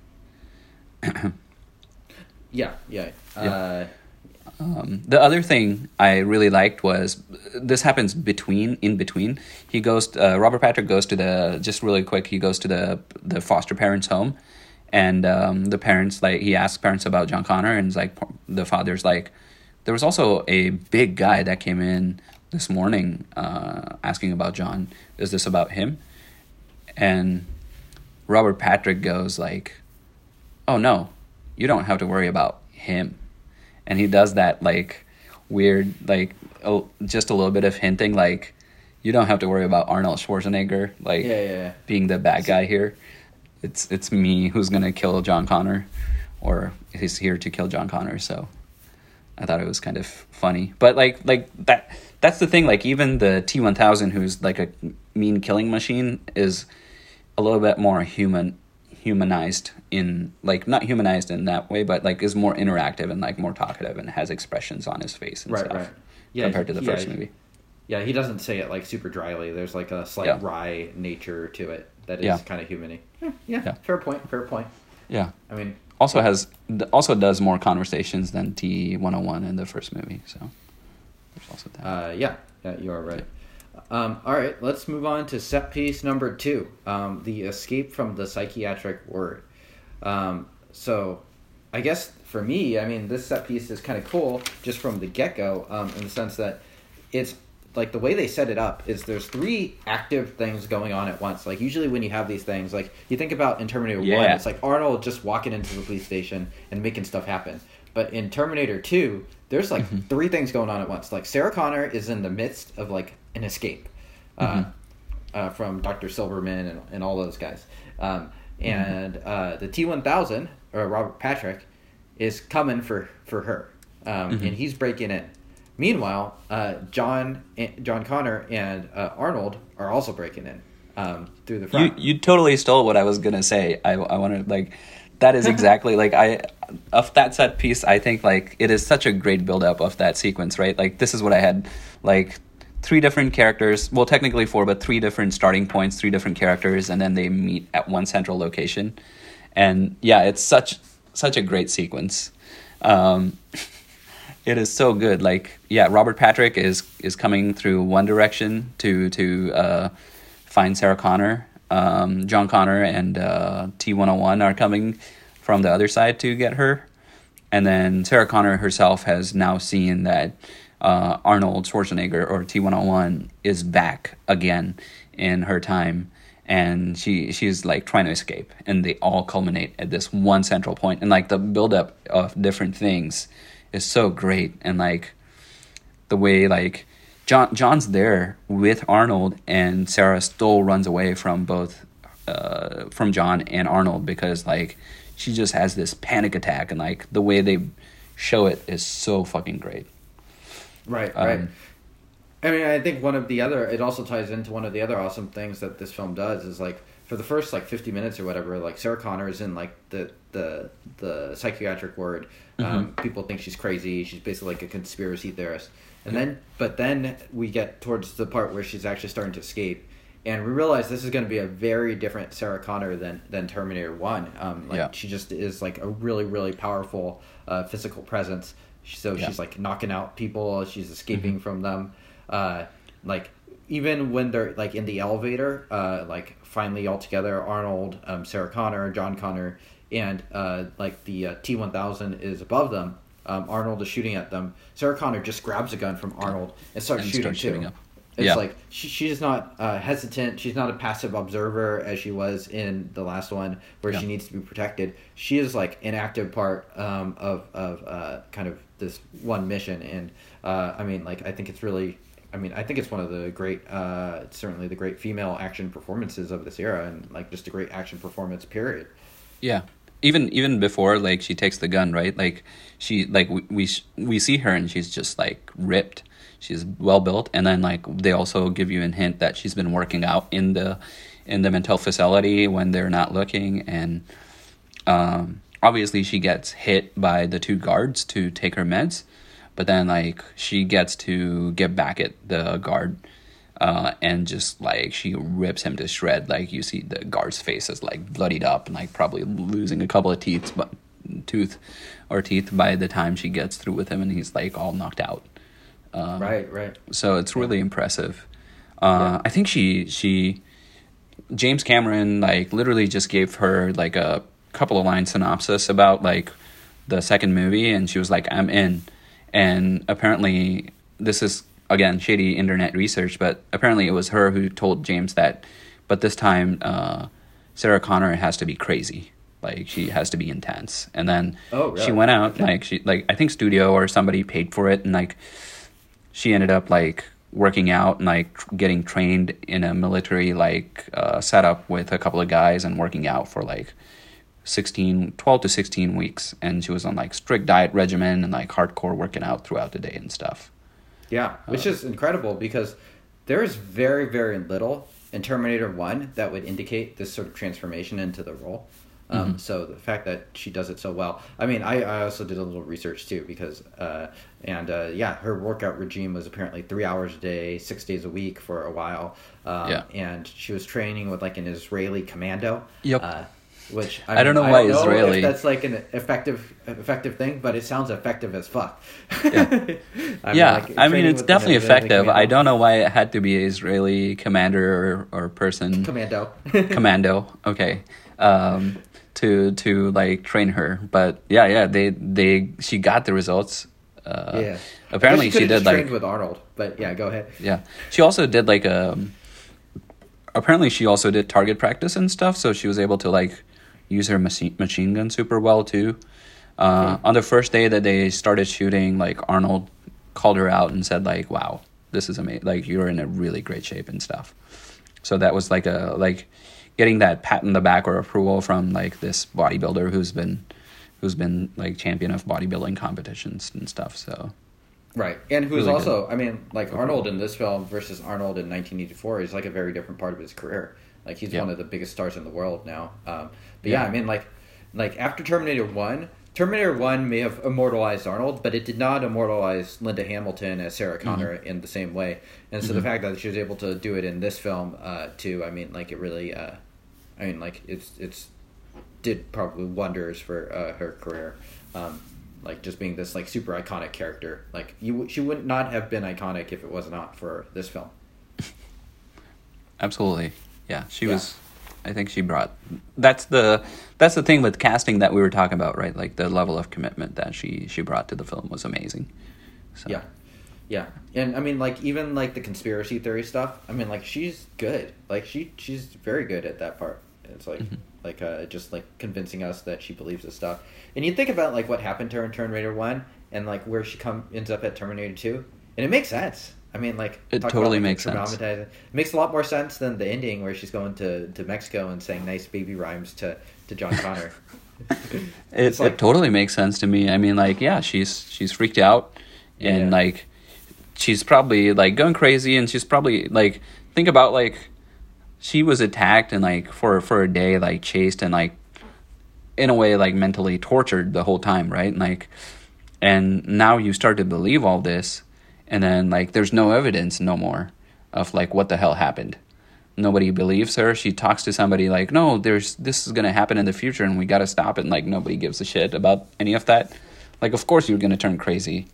Um Yeah. because people think you're crazy. Like so yeah, yeah. yeah. I mean, she's had an experience that like no one can cor- corroborate. Yeah.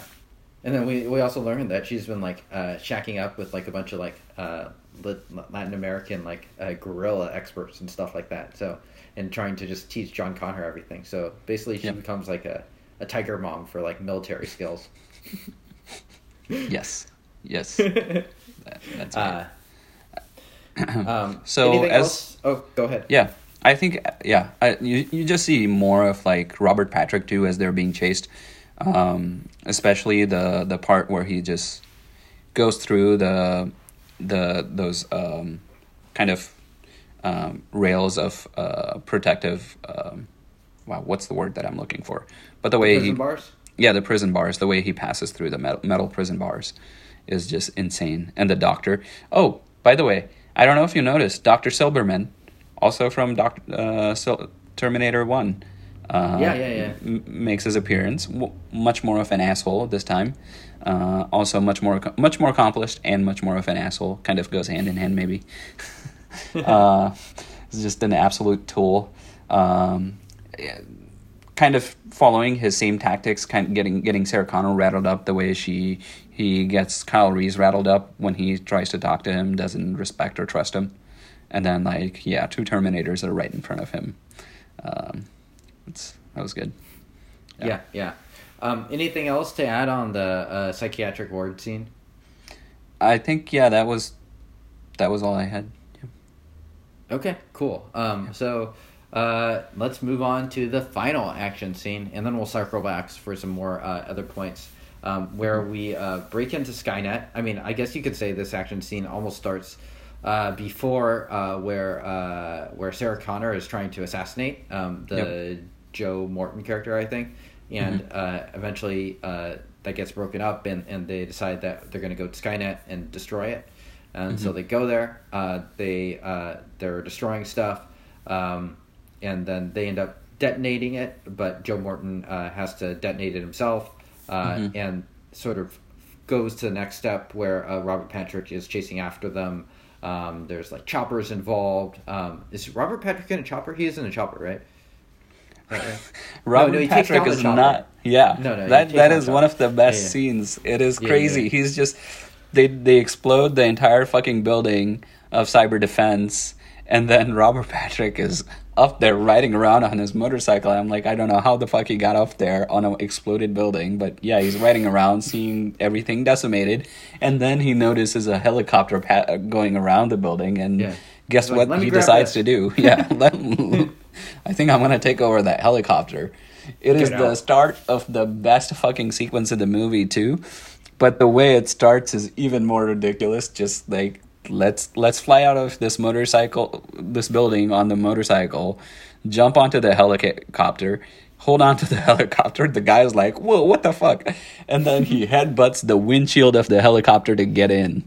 Yeah, you know, you talk about how like this film is like in the Michael Bay action film school. That one is probably in uh, that they probably teach that one in the Fast and Furious film school.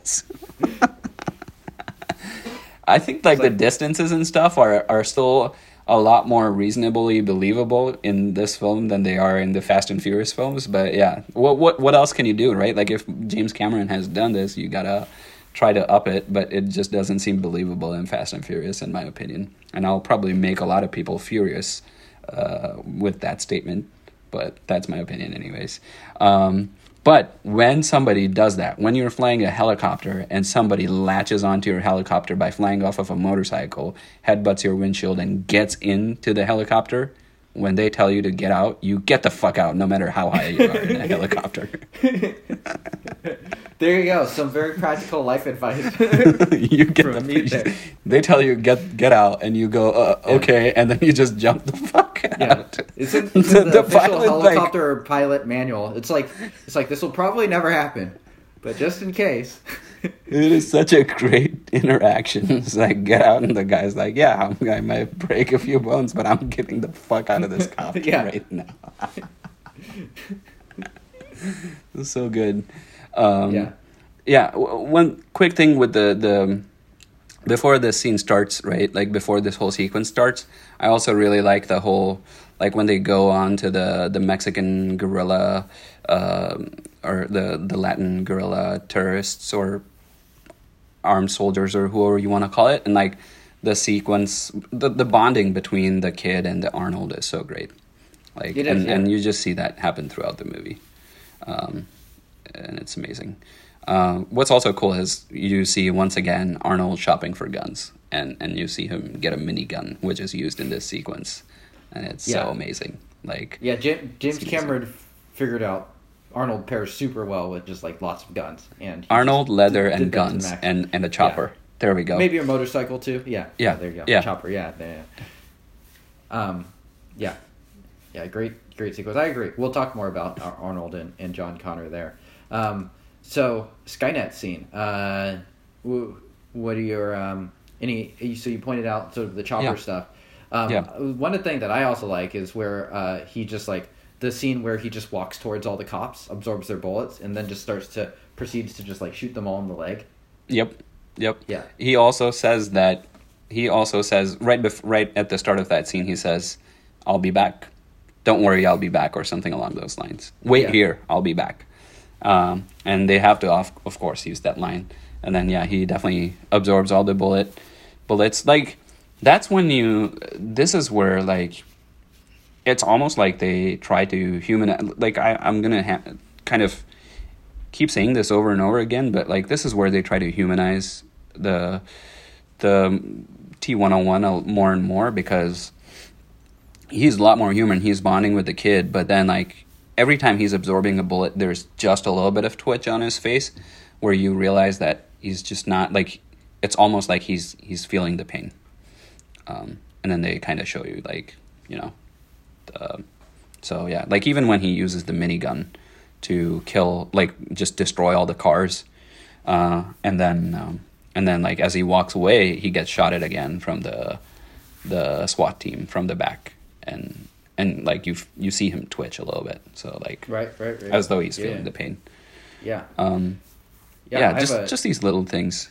Yeah, yeah. I, I like that opening to it where it's just like filled with like uh, the smoke and stuff from uh, the stuff the cops have been throwing. Like really Mm-hmm. atmospheric. I think it's it's really good. It's a good opening. I mean, these action Mm-hmm. sequences they go on for so long. There's just like so many different parts to it, and uh, they all they all really work in this one. Um, I have Mm-hmm. a somewhat of a tangent here, but like, uh, uh, is is James Cameron Antifa adjacent? Uh, it's my question.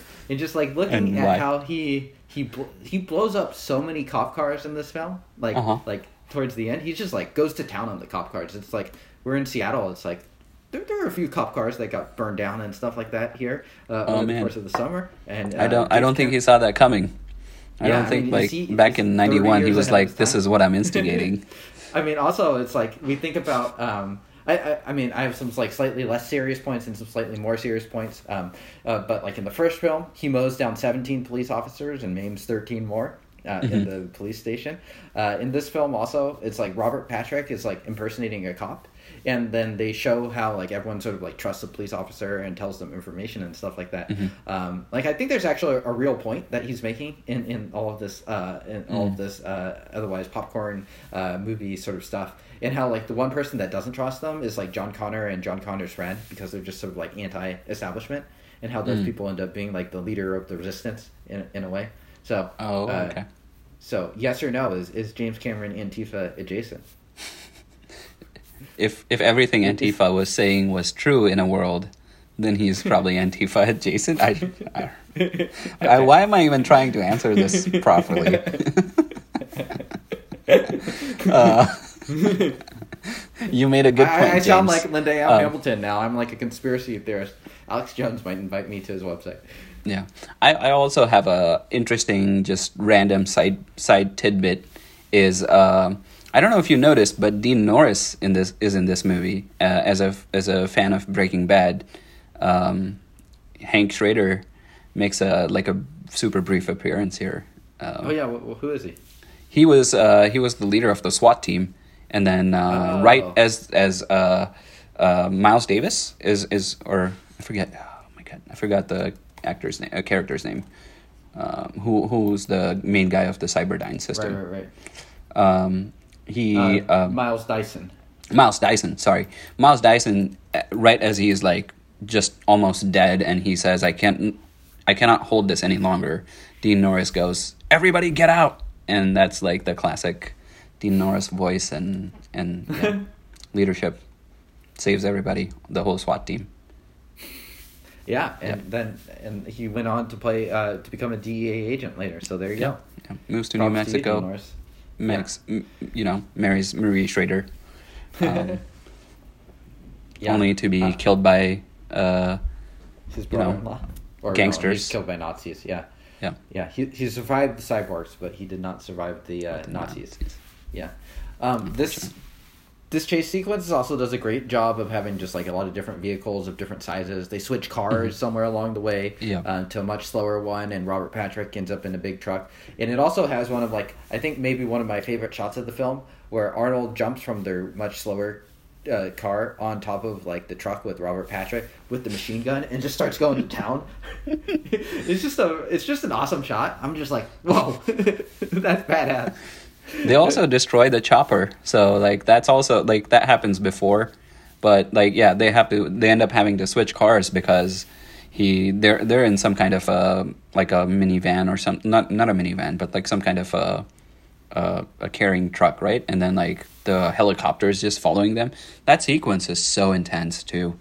Like the way it just like goes under the bridge and over the bridges and stuff and like the way they shoot it and like so fast paced you you you're just totally mesmerized by that action um and then yeah uh arnold or t101 decides to hit the brakes and just kill the entire copter uh that's Yeah. intense um and then yeah it culminates into uh, them switching cars and then him jumping onto the big liquid nitrogen tr- truck and just shooting at Robert Patrick right in the face. It's amazing. Yeah, yeah, yeah. It's, yeah, it's the whole sequence is just freaking fantastic. Yeah, I agree. If you had to pick one of those three sequences, which one would you pick? I think um, so. I remember the first and second. I re- up until now I remember the first and the second parts of the movie a lot better. Um, I think the third one is much longer if if we time it, depending on how we so, we yeah. consider it where we consider the start time. Right. But man, like like it goes into so many different things, right? Like it starts out like I think I compared it to like Die Hard a little bit, and the way like you you mentioned how many like cop cars yeah. get mowed down, and that kind of s- sequence happens in in Die Hard, and then the building, and then from there it just goes into chopper mode, and then in the steel factory, and so amazing. I think that's that's definitely my favorite sequence, despite how long it is. Yeah. I got to go with the first one in the mall Yeah. uh, that starts in the mall and LA Canal. I mean, honestly, these three are all like in just about any other movie, they'd be the best action sequence in the film, like easily. Yeah. But Yeah. all three of these are like headliners, like truly, Yeah. really, really good. Um, Yeah. You can also see why the budget is just like so massive, but like I'm I'm hope like this is probably the place where like big action budget big budget action movies started. I think like this gave paved the way for like yeah, let's spend the money, we'll make it back and we'll we'll show viewers something just like mind-blowing, amazing, awesome. right, right, right It'll be worth it. Yeah. Um, okay. Uh, so let's circle back uh, now that we've covered the three set pieces. Just talk a little bit more about some of the other stuff about the film. Uh, round Yeah. out our discussion. Uh, one Yeah. thing I noted uh, is the soundtrack of this film. Um, the first film is very notable. It has a very Mm-hmm. 1980s of the time sort of synth, uh, he- heavy 80s soundtrack. Um, this film actually has a lot less music uh, during it. It actually just goes more quiet during Mm-hmm. the suspense. That's kind of interesting. Did you do you have a preference between those two choices? I think they but like the the decisions that are made for each film make sense. I think Mhm. for for a more thriller slasher type movie, having a techno going was just great. Like I really enjoyed that part, but like it, I don't I don't believe it would fall he- well like suit well here, and so the, the de- decision made here for for it to make an action movie, and like just the the sounds of the action stand out well enough that they don't need it addition a lot of additional mu- music. Yeah. What do you yeah. think? Like, would you have preferred a little bit more music through this, through this movie? I, I think I prefer it this way. I, I'd have mm-hmm. to see how the other movie plays with without Yeah. As heavy of a soundtrack to see if I prefer it for that film too. But I'm not sure which one I'd end up preferring. Um, Okay, uh, I think we talked a little bit about the humor and how we uh, like that more uh, in this one. Um, one other thing uh, is um, the effects of this film. Um, so this film seems to have like a lot of just like analog, we're doing it ourselves effects, but it also has a lot of like computer graphics and stuff like that. How do you find I? How, how do you find that? Do you think they're well integrated? Do you think they're dated at all? I don't. I don't think really any part of this movie feels dated. It is so well done. Like it really stands out, stands up to to the current um, action sequences and stuff. Even the the little bit of hand to hand combat they do, I think I really prefer it almost to the movies today. Like everything that movies have started doing after like the Bourne movies, like and like cutting up the actual action into like different split scenes, mini scenes or something, just doesn't work. Like this, this really shows like how like throwing punches, even though if you're superhuman, like getting them to throw back and forth between the two Terminators, like really is good action. Like the way they like just the way Arnold just breaks into the other room when when like John Connor goes like she's stuck, she can't get here, and like Arnold just like walks through and like op- like you know walks through the wall and like gets her, that kind Yeah, of yeah, stuff yeah. It works really well. I think it has a really good impact. Right. Yeah. I mean, I agree with you. I think the I, I'm not a huge fan of the way they just like have those super jumpy cuts for like Bourne and, and those films, and they're going all over the place. Uh, And I mean, we just watched uh, uh, Snake on an Eagle Shadow recently, which is almost the exact opposite, where they're not cutting. But the way they do it in this film, I think, makes perfect sense for the stuff they're going to try to do. You can't do these shots like long and uninterrupted like you're doing for like a Jackie Chan martial arts film 40 years ago. Um, Oh, like yeah. you have to chop it up and stuff. So I think it, I, I agree with you um, that that stuff holds up really well. I mean, the computer graphics I think are also uh, like a lot of times in these older films, like the computer graphics will age pretty poorly. I mean, even stuff that's like 10 years ago or 15 years ago. But Cameron, I mean, it just shows you that Cameron knew what the fuck he was doing. The fact that like he's able to put the money on computer graphics, some sort of mix of you know, computer graphics and analog stunts, and it looks great still to this day. Yeah, absolutely. Like, yeah, T one thousand is definitely like stands up so well as a like a liquid metal being that's just up there to kill you, and even the part where they, I love the part where they like pour a whole bunch of liq- like show that the a whole bunch of liquid nitrogen is getting poured over T one thousand, and then like he just like freezes, and then like as he tries to walk, it's just like he's breaking apart into pieces, and then bam, like Arnold shoots at him and just like disintegrates into like really small pieces. So Yeah. I think yeah, even that kind of stuff works really well. Yeah, It's pretty great. Yeah, yeah. yeah. Yeah. Um, all right. Well, the last major thing uh, with the film that I wanted to talk about was Arnold and uh, John uh, Furlong, or Edward Furlong, uh, combining his name there, John Connor, um, and how you find Edward Furlong in this film and sort of like the uh, how their chemistry between them works because they're really like the two that spend a ton of time together in this film. Um, uh, I mean, along with Linda Hamilton, but those are the two that are sort of form the uh, emotional core to this film to some extent.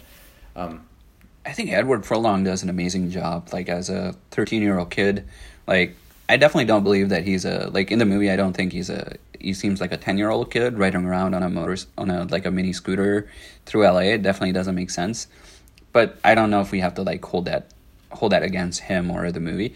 But like even as a thirteen year old uh, uh, uh, person going around doing these action sequences, um, he's amazing. But when it comes to the emotional element, like showing the bond and like really kind of, you know, literally starting from like, um, you know, ordering Arnold to like, like, oh, why don't you put? You have to do everything you I say, huh? Like, put your right leg up, and he just like puts his foot leg up, and and stuff. Like, I I love it. Like, I just love that he's funny. He's emotional. He like carries carries it really well and shows that they him and Arnold have a bond.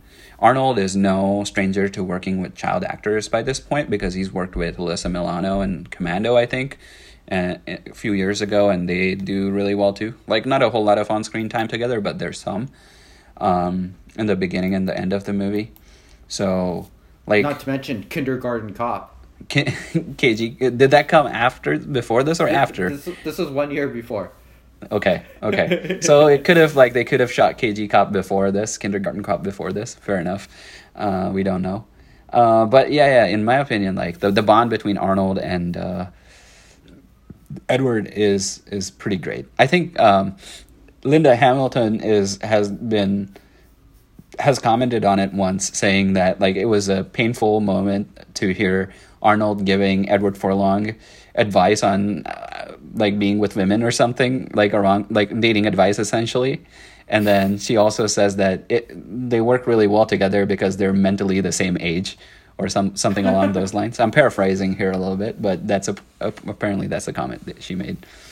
But uh, yeah yeah like you really see that like like Edward Furlong like really takes a liking to or John Connor really takes a liking to the Terminator, right? Like and they even show you at one point where like Linda uh, Sarah Connor considers T101 as more of a father figure for for John Connor than than like any living human, which is a little bit crazy, but maybe makes sense. I don't know, like given the future that they might be going into.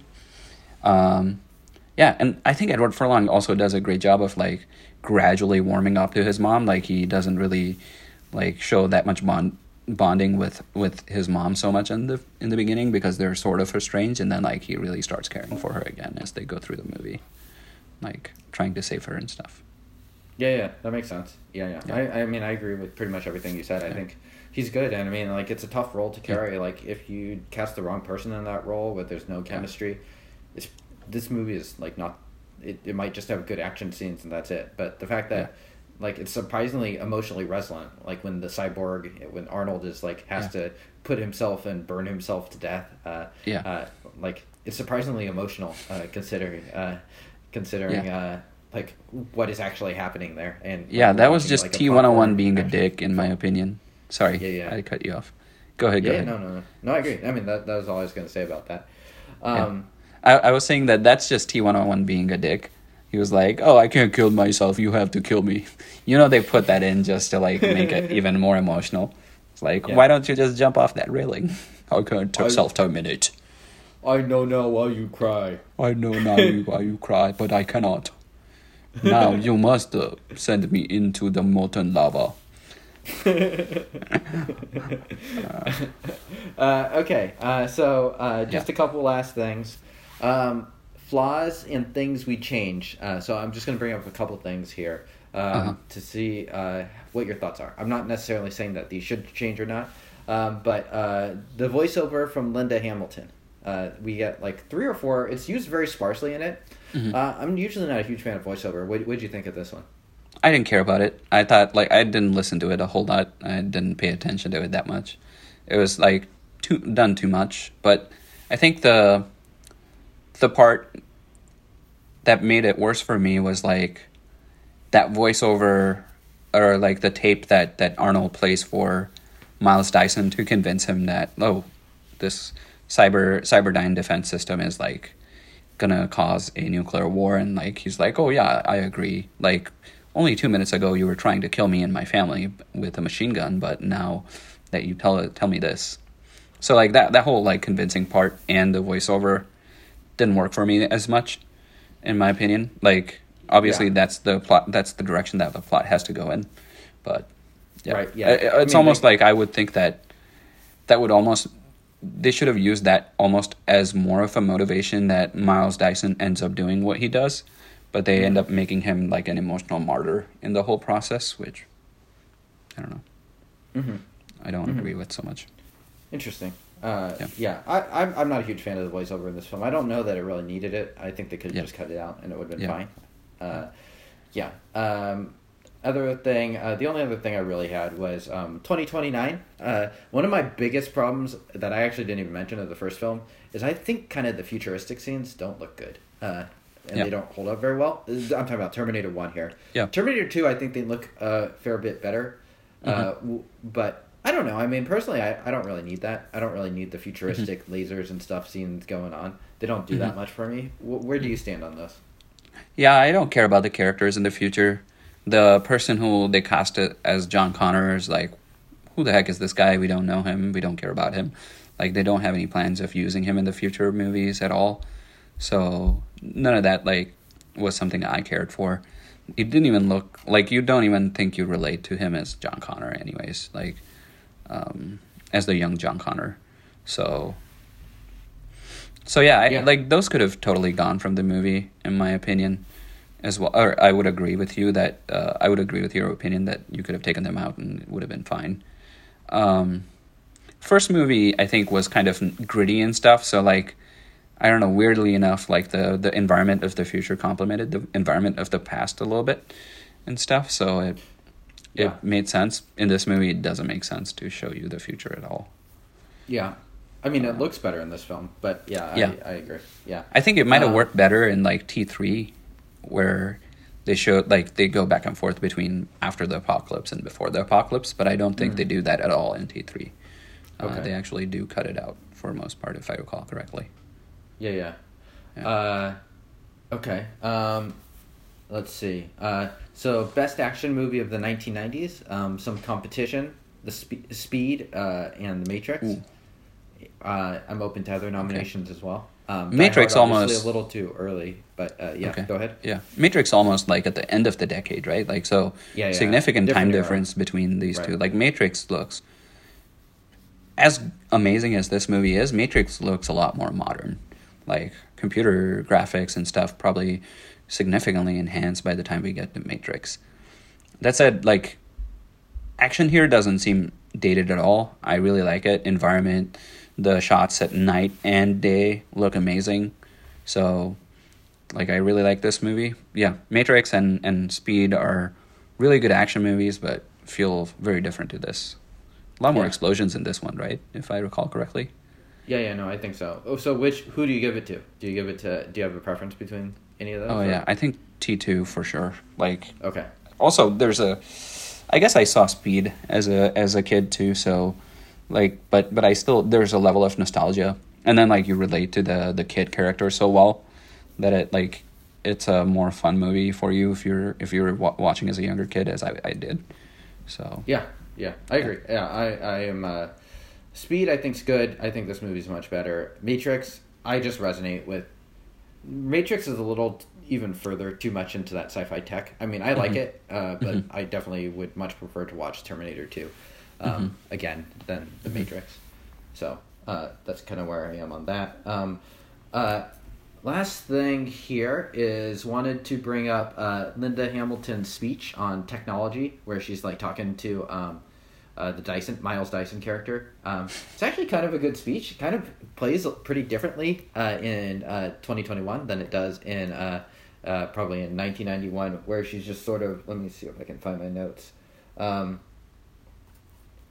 where she sort of uh, just talks about like tech and like how it's like created it's had all these like bad impacts because even though like joe what's his face miles dyson isn't necessarily a bad guy sort of interesting. Probably resonates with uh, especially like really anti-tech people uh, uh, here in like 2021 maybe that are like uh, against uh, the bigger tech companies.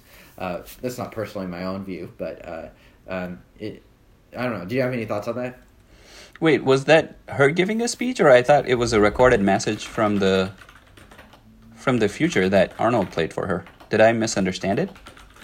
Let me see if I can pull it up. Uh, I might have misunderstood it, but were she talk? Were they at the like the dining table and talking to her after she shot at him? yeah, yeah, yeah, yeah. Let's see. Um, Huh. Well, I just pulled up an article that says why you should be ethical like Miles Dyson. so as usual, some people took this very, very seriously. Uh, yeah, I, I, I don't totally have it pulled up, but I mean, like, I think the Yeah. idea was that, like, uh, Yeah. like she she was going to kill him, and it was sort of talk discussing sort of the ethics of killing him um, to prevent the future, and how is he a bad person because he was doing this. Uh, Right. Anyways, any, Right, any You, you don't have to have any thoughts. We can just move on. It's fiction. I don't know. Like there are impacts of technology, but I I think I think they're so different than the way they're shown in this movie, right? So I don't know. I I don't have a good grasp of like comparison.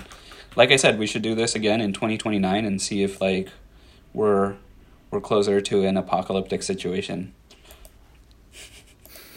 and, Yeah. and then or we're post-apocalyptic and we're instead of podcast we're doing something else. I don't know. We're we're back to ground zero, like you know, Yeah. hang out under a tree and give sermons. I'm pretty sure if uh, if like we're in a world where there are lasers and stuff being shot at, I'm pretty sure I'm one of the dead people. So. Come on, James. Um, I think I think yeah, I'd be there with you as well. I don't think I would survive. Fuck. Yeah, we'd be lying together in the grave. Yeah. Uh, okay, well, I can't find that text speech, but it was, it was kind of I, I had it noted. I, I was supposed to find it and like uh, look up the what he what she actually said, but I am not. Okay. Up, so.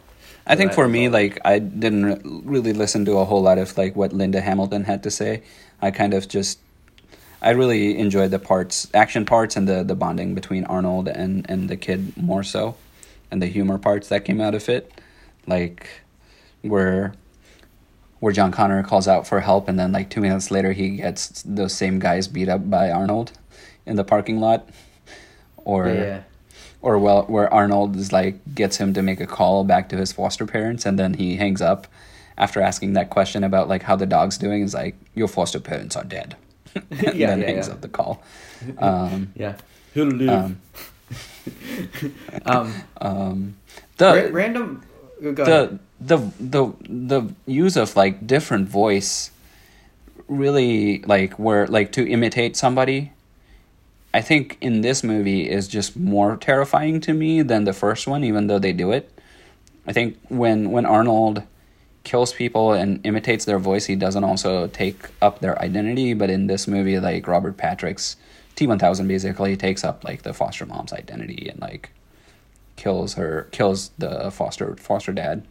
So that was like insane. Yeah, That- yeah. like more scary. That, more that's like probably th- this film compared to Terminator One doesn't have quite as mean of a streak, but that's definitely one of the crueler moments that they were able to sneak into here. Otherwise, Yeah. this film has a lot of like people like narrowly escaping death, like a guy jumping out of a helicopter and breaking bones, but like not dying, or or Yeah. cops just loading up the ER. Um, yeah yeah. Um, uh, yeah. So I mean, I, I think that's pretty much the movie. Uh, winners, losers. ooh um so Or I think I, I looked at before we get into that. Have you seen the movie Her? her yeah Yeah. Uh, no, I have not seen it. I know the premise. Scarlett Johansson okay. is like the voice on the phone, but kind of like Siri, but not quite, right? Okay. Well, if you haven't seen it, it's it's all good. I was just gonna ask it which one was uh, which was uh, sadder and Arnold, the robot, the cyborg Arnold plays dying, or, or the end of her. I don't know what happens at the end of her. It's It's an old similar. movie, right? Like, uh, well, it's not a super It's new like movie. seven years old. Seven years old. Okay. Sorry, I interrupted you. Winners, losers, go.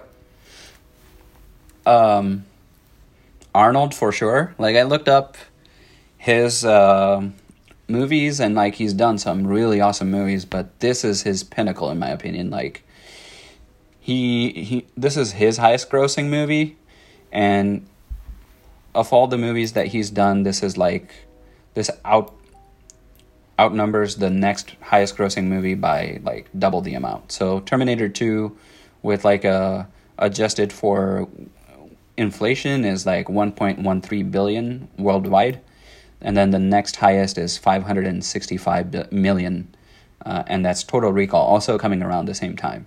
So like two of his biggest action movies but like this is like huge like financially it's big and then Yeah. the third one is is the the original the terminator in 84 so but the numbers are like staggering like at each level down he goes it's less than half or it's about half of the original the the original movie if that makes Yeah. sense like in terms Right. of the box office so Yeah, him I- um weirdly enough i would not put edward furlong in the winners pile i think just i don't know if this this is necessarily the movie like he definitely got the big break but just seeing where he is today in his career, like I would like to see him more and more successful, and instead he's kind of broke and like not necessarily at the same level as he was as a kid and stuff. Kind of saddens me. Probably like not necessarily a loser coming out of this movie, but just a little bit of a sad state that yeah, he's gone kind through. bummer. Yeah, unfortunately, happens to a lot of child actors. It seems like. Yeah. Like not not as This early success success stories as is like. kind of Yeah, right. yeah, yeah. not worked out Um, for him so much. Robert Patrick was really good in this, like his running. Freaking amazing. Yeah, Robert Yeah. Patrick's running is a winner. Yeah. Is a yes. Linda Yes. Hamilton, definitely a winner. Yes, yes, yes to the the metal humanoid, uh, metal living organism. I'd like to see more of that done really well. I don't know if anybody can beat that in in in the Terminator Two: The Judgment Day, the way they do it, so good. Um. Yeah, I think they're all winners. I think the loser would be Miles Dyson. Couldn't couldn't build his evil killing computer network, but he probably started started where where it's gonna go anyways. Yeah, yeah. He was also the sacrificial lamb of the film. He had to Yeah. uh, die in a black pile of huge sweat. Apparently, they Yeah. almost cast. Uh, they wanted to cast Denzel in that role, but uh, Oh, uh, just because it was like very early Denzel, which would have been very different. But uh, I, I think Miles, uh, the Joe Morton who plays Miles Dyson, I think he does a good job actually, in kind of a thankless. Well, it's it's a significant, but like not not definitely not one of the leads uh, as a role. I'm curious if if Denzel offered would have done it because he's such a. I think he like he's such a.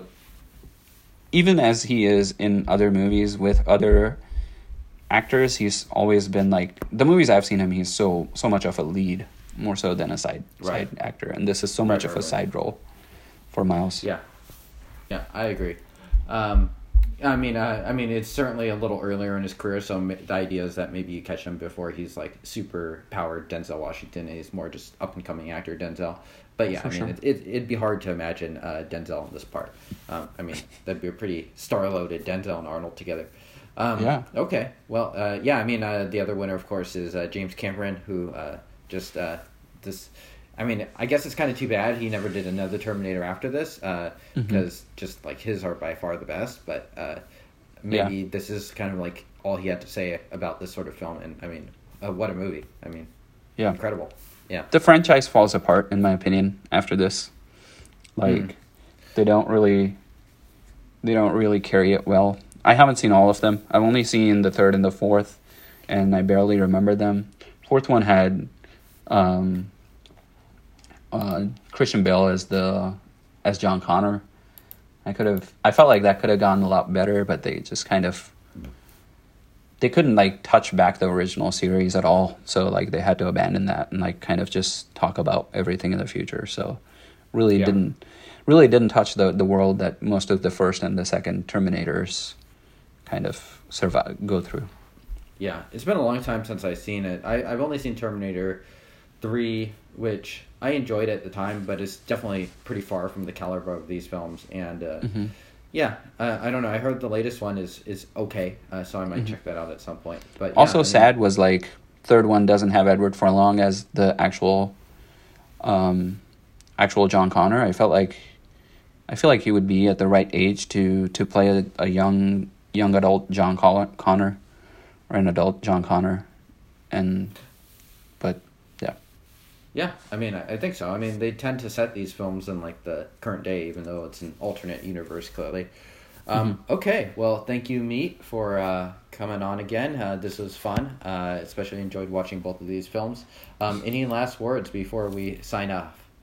i'll be Once- back Hasta la vista, baby. hasta later dickwad All right, This was we'll see you guys next time. see you guys next time